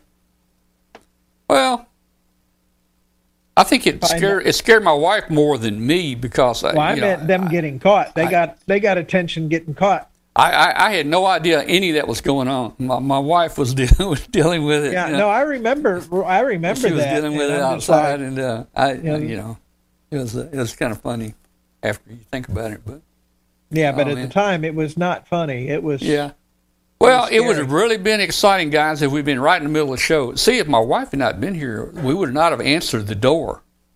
Yep. We would not would have answer the door. So it's very possible I could have had some uh, some uh, uh, tear gas come through the uh, the window over here Yeah. uh, you know, during the show. You know. It was also good that you actually had Katie on that night. Well, yeah, yeah. It was good. You know that that helped. Hey Tom, I, I checked my email and I've got three new registrations already. Oh, that's tonight. cool.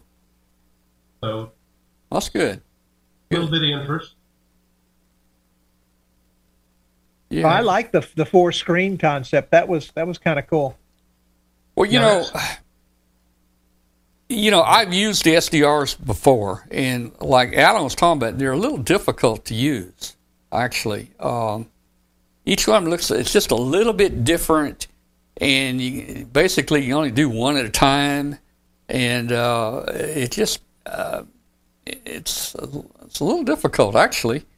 Uh, and and especially when I'm looking for uh, if I'm when I'm looking for an SDR in a certain region, I almost can't find it. You know, if I don't know the city or something, you know, I, I have trouble searching for it. So I can see how this thing might have great advantages to maybe pull four of them up at a time in that area that you're you're wanting to hear from, and you can just pick from the best one. And with that audio mixer you got in here, you can just turn off the ones that are noisy turn on the ones that sound good, and then when the other guy talks, you may have to turn that turn that mixer off and turn one of the others on uh, to Right. get the, to get the best signal. Uh, so, you know, I can see this as a neat service that you're trying to provide people. What it, what it's doing is is providing them an extra tool so they can use the the SDRs out there much more efficiently and and easily. You know. Yeah, and and if uh, something's uh, not coming in on one SDR, you can just switch to a different one. Try it out. You know, maybe I'm not getting up into the northwest, but maybe my signal's going somewhere else, and you could try try different ones. You know. Yeah. Well, I found something fun. What was that? I'm cleaning out a, the this. There's this desk. Well, you can't see it because I got a background up, but there's this old desk behind me. That uh, let me turn my background off. You can probably uh, you can probably see it. Uh, there's this old wooden desk behind me Yeah. and that's going to be cleaned out and moved out of here. So while digging through desk drawers to see if there's anything of value in any of them, I found this. This is a brand new unopened box. Oh man. Oh Brand new Oh, Lord. unopened box yeah. Of three and a quarter inch. Save those. Say, I bet you could probably get someday. You'll be able to get some money for those. Yeah. And I'm thinking, okay, so it's 1.4 meg per Yep. disk. The entire contents of this box is 14, 14 14 megs. meg. Yeah. Yeah. Right here is 128 gig. Yeah. That's nothing, man. You, you can get that in a Yeah. terabyte, man. I was going to say, Yeah. so here's 128 gig. well, But I'll tell you, you know, you know, back many back many years ago, back many years ago, Microsoft. What's the guy's name? Microsoft. I forget his name. Bill Gates. Bill Gates. He said something like, "The most memory anybody will ever need will be like what? What did he say, Glenn? Well, the, as actually, it, it turns out he never did really say that, but Oh, the, really? the quote was 640k is all you oh ever yeah, need. six hundred forty k. Yeah, man. Yeah, because that's ten times you know 64K. But they could never attribute it. He never did officially say that. Yeah. Guys, They could, Well- they could never find the official quote. a, a, a terabyte used to take up a whole building.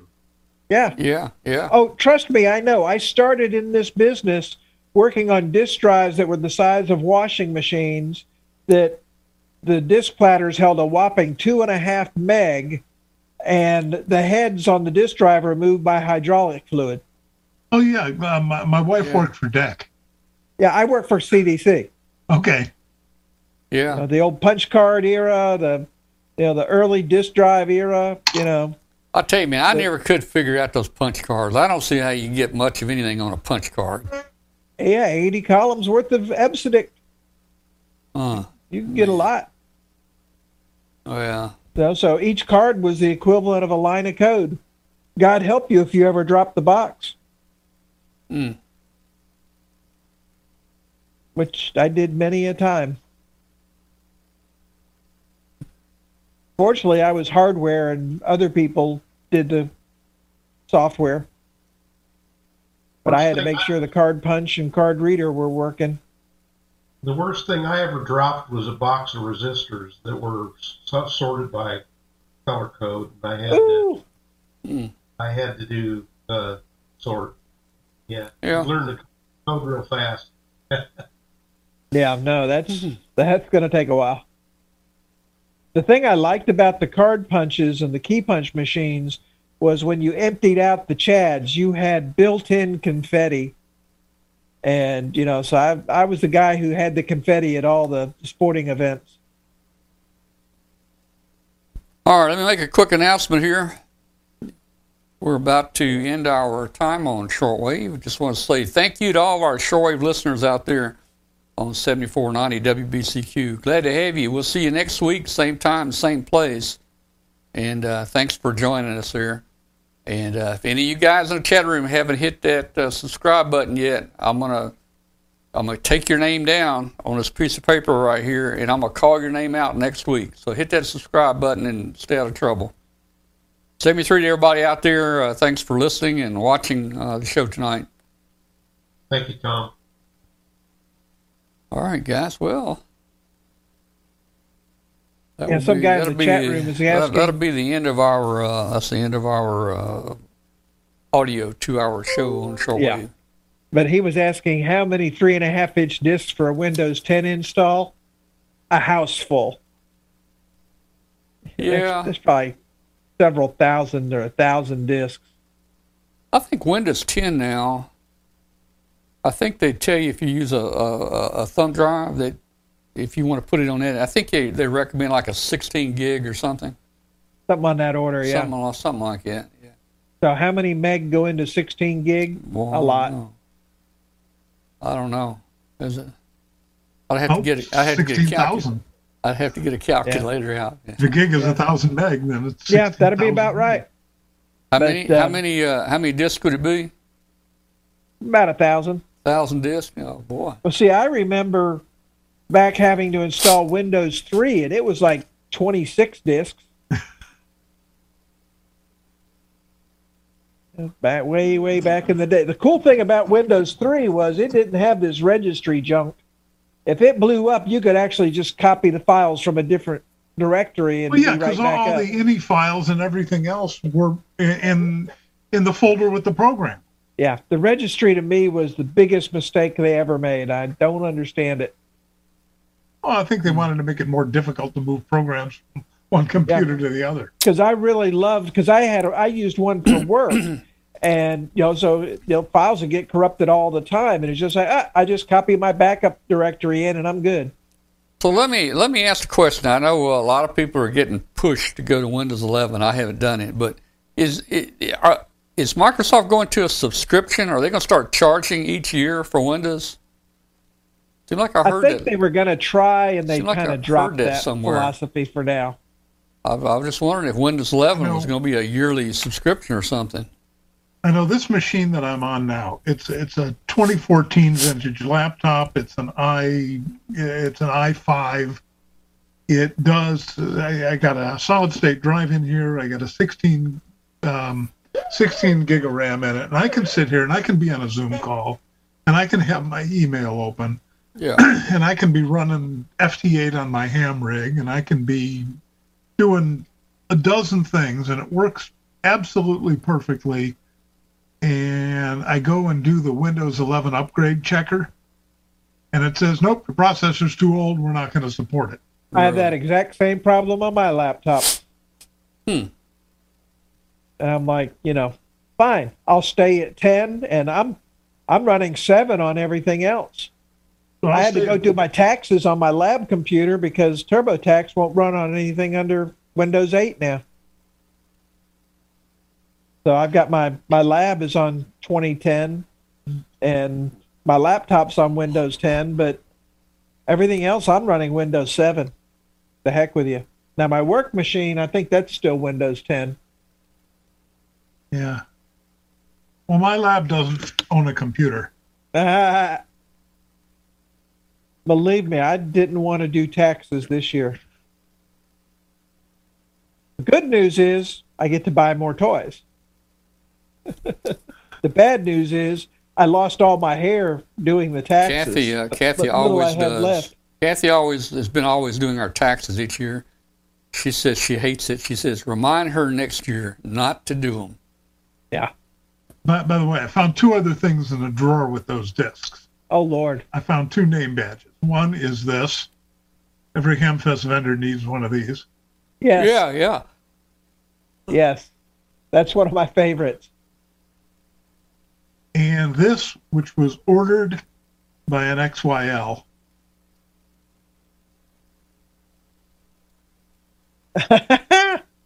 I actually somebody gave me the badge in Jackson, and then a friend duplicated it, and it says, uh, "Hi, I can't remember my name either." Hmm. Yeah, I like that. I like that. That don't sell my husband anything. Did you see that you like the icon on, on it? Yeah, no boat anchors. Love it. I think one of my favorite uh, things was at the Peoria, Illinois Hamfest a few years ago. Uh, I was just walking, like walking back to my booth from the bathroom or whatever it was, and this announcement comes over the PA. Whoever left a boat anchor at the Rohn Tower booth, please come and pick it up. Yeah. Now, Rohn doesn't do very many Hamfests, but it was Peoria, Illinois, so you know they do that one. And um, I'm walking back to my own booth, and I'm thinking, oh, there's Rohn right there. I think I'm gonna walk two steps out of my way and see what kind of boat anchor somebody left at the booth. Well, what they left there wasn't a radio. It was an actual boat anchor. Boat Boat anchor. anchor. Yeah. yeah. That was the thing I liked about Dayton at Hara. You never knew what you were going to see out in that parking lot. You know, I there was one thing I saw one year. I, I wish I'd bought it, and that was it was like a 25 foot missile. It was standing up across from us out there. That would have been so cool to have a 25 foot missile. I'd have stuck that up my neighbor's yard over there. I'd have put some dry ice in the tail where it was smoking a little bit, and when he woke up the next morning, see, see that missile out there. May- Maybe I should stick it in my I own don't yard. remember what year that was, but I remember seeing that. Out Did you see that out there? Yeah, yeah. I remember seeing it. Out Do you I remember, the that year? There was a hey, guy you- there with an air cannon. It was literally built like a cannon. Oh, hey, Ron, do you remember there's a guy that brought a big old truck out there one year? It was full of guns, rifles. Do you remember that? No, that might that might have been one of the years. Though you know, I've been going to Dayton since 1973, Okay. I've been doing the vendor thing. Yeah, yeah. You know, with the with the hats since about 2006. But uh, there were a few not very many, but there were a few years that I missed when the kids were really little. You know, and it was just Well- difficult to get away. They they finally made this guy leave. He had he must have had 500 rif- rifles inside the back of that truck that he was selling. They made him leave. I tell you, you'll find anything there. We found an autopsy table out there one year, the stainless steel table. Oh, one year we got there. The uh, well, if you remember, I had that spot in the uh, I had that spot in the uh, in the eating area. You know, at one end of that there was the the big long Yeah. room that had the um, food concessions at one end, and Yeah, then yeah. all the picnic tables in it, and then Right. at the other end of the room along the wall is where we were set up. And we got that space in about 20, I want to say about 2011. We got that space because um, we're moving in. So it's Thursday, it's, you know, vendor setup day. And we're moving in, and I'm, you know, I'm walking out back out to the truck with an empty push cart, and I pass my son on the way in with a full one. And I'm out there and pull it, you know, just loading the cart up, and my cell phone rings. I yank it out of my pocket. It's my son. He says, "Dad, you better get in here right away." So I go running inside. You know, I just stuck the cart back in the truck and ran inside. And there's my son standing in a puddle, cleaning the ceiling tile out of his hair. Oh gosh. The ceiling fell, completely fell in on our Oh Lord. and they didn't have any place else to put us Well, except that spot. now that one spot. year they actually had tents inside the building. The year- and uh, I think that was remember over. that. That was over maybe in the in the yellow That, gold that was the same year because Was it was it? leaking all over the place. okay. That was before my time. They put the, the you know like these outdoor canopies up over some of the booths. Yeah, but vendors were actually putting tents up inside the building. To, Oh yeah, uh, and and that was the year they moved us to the kitchen because the whole ceiling just just caved oh in yeah, yeah. over our old spot. Well, there's been some fun times there. I remember when the sewer outside exploded.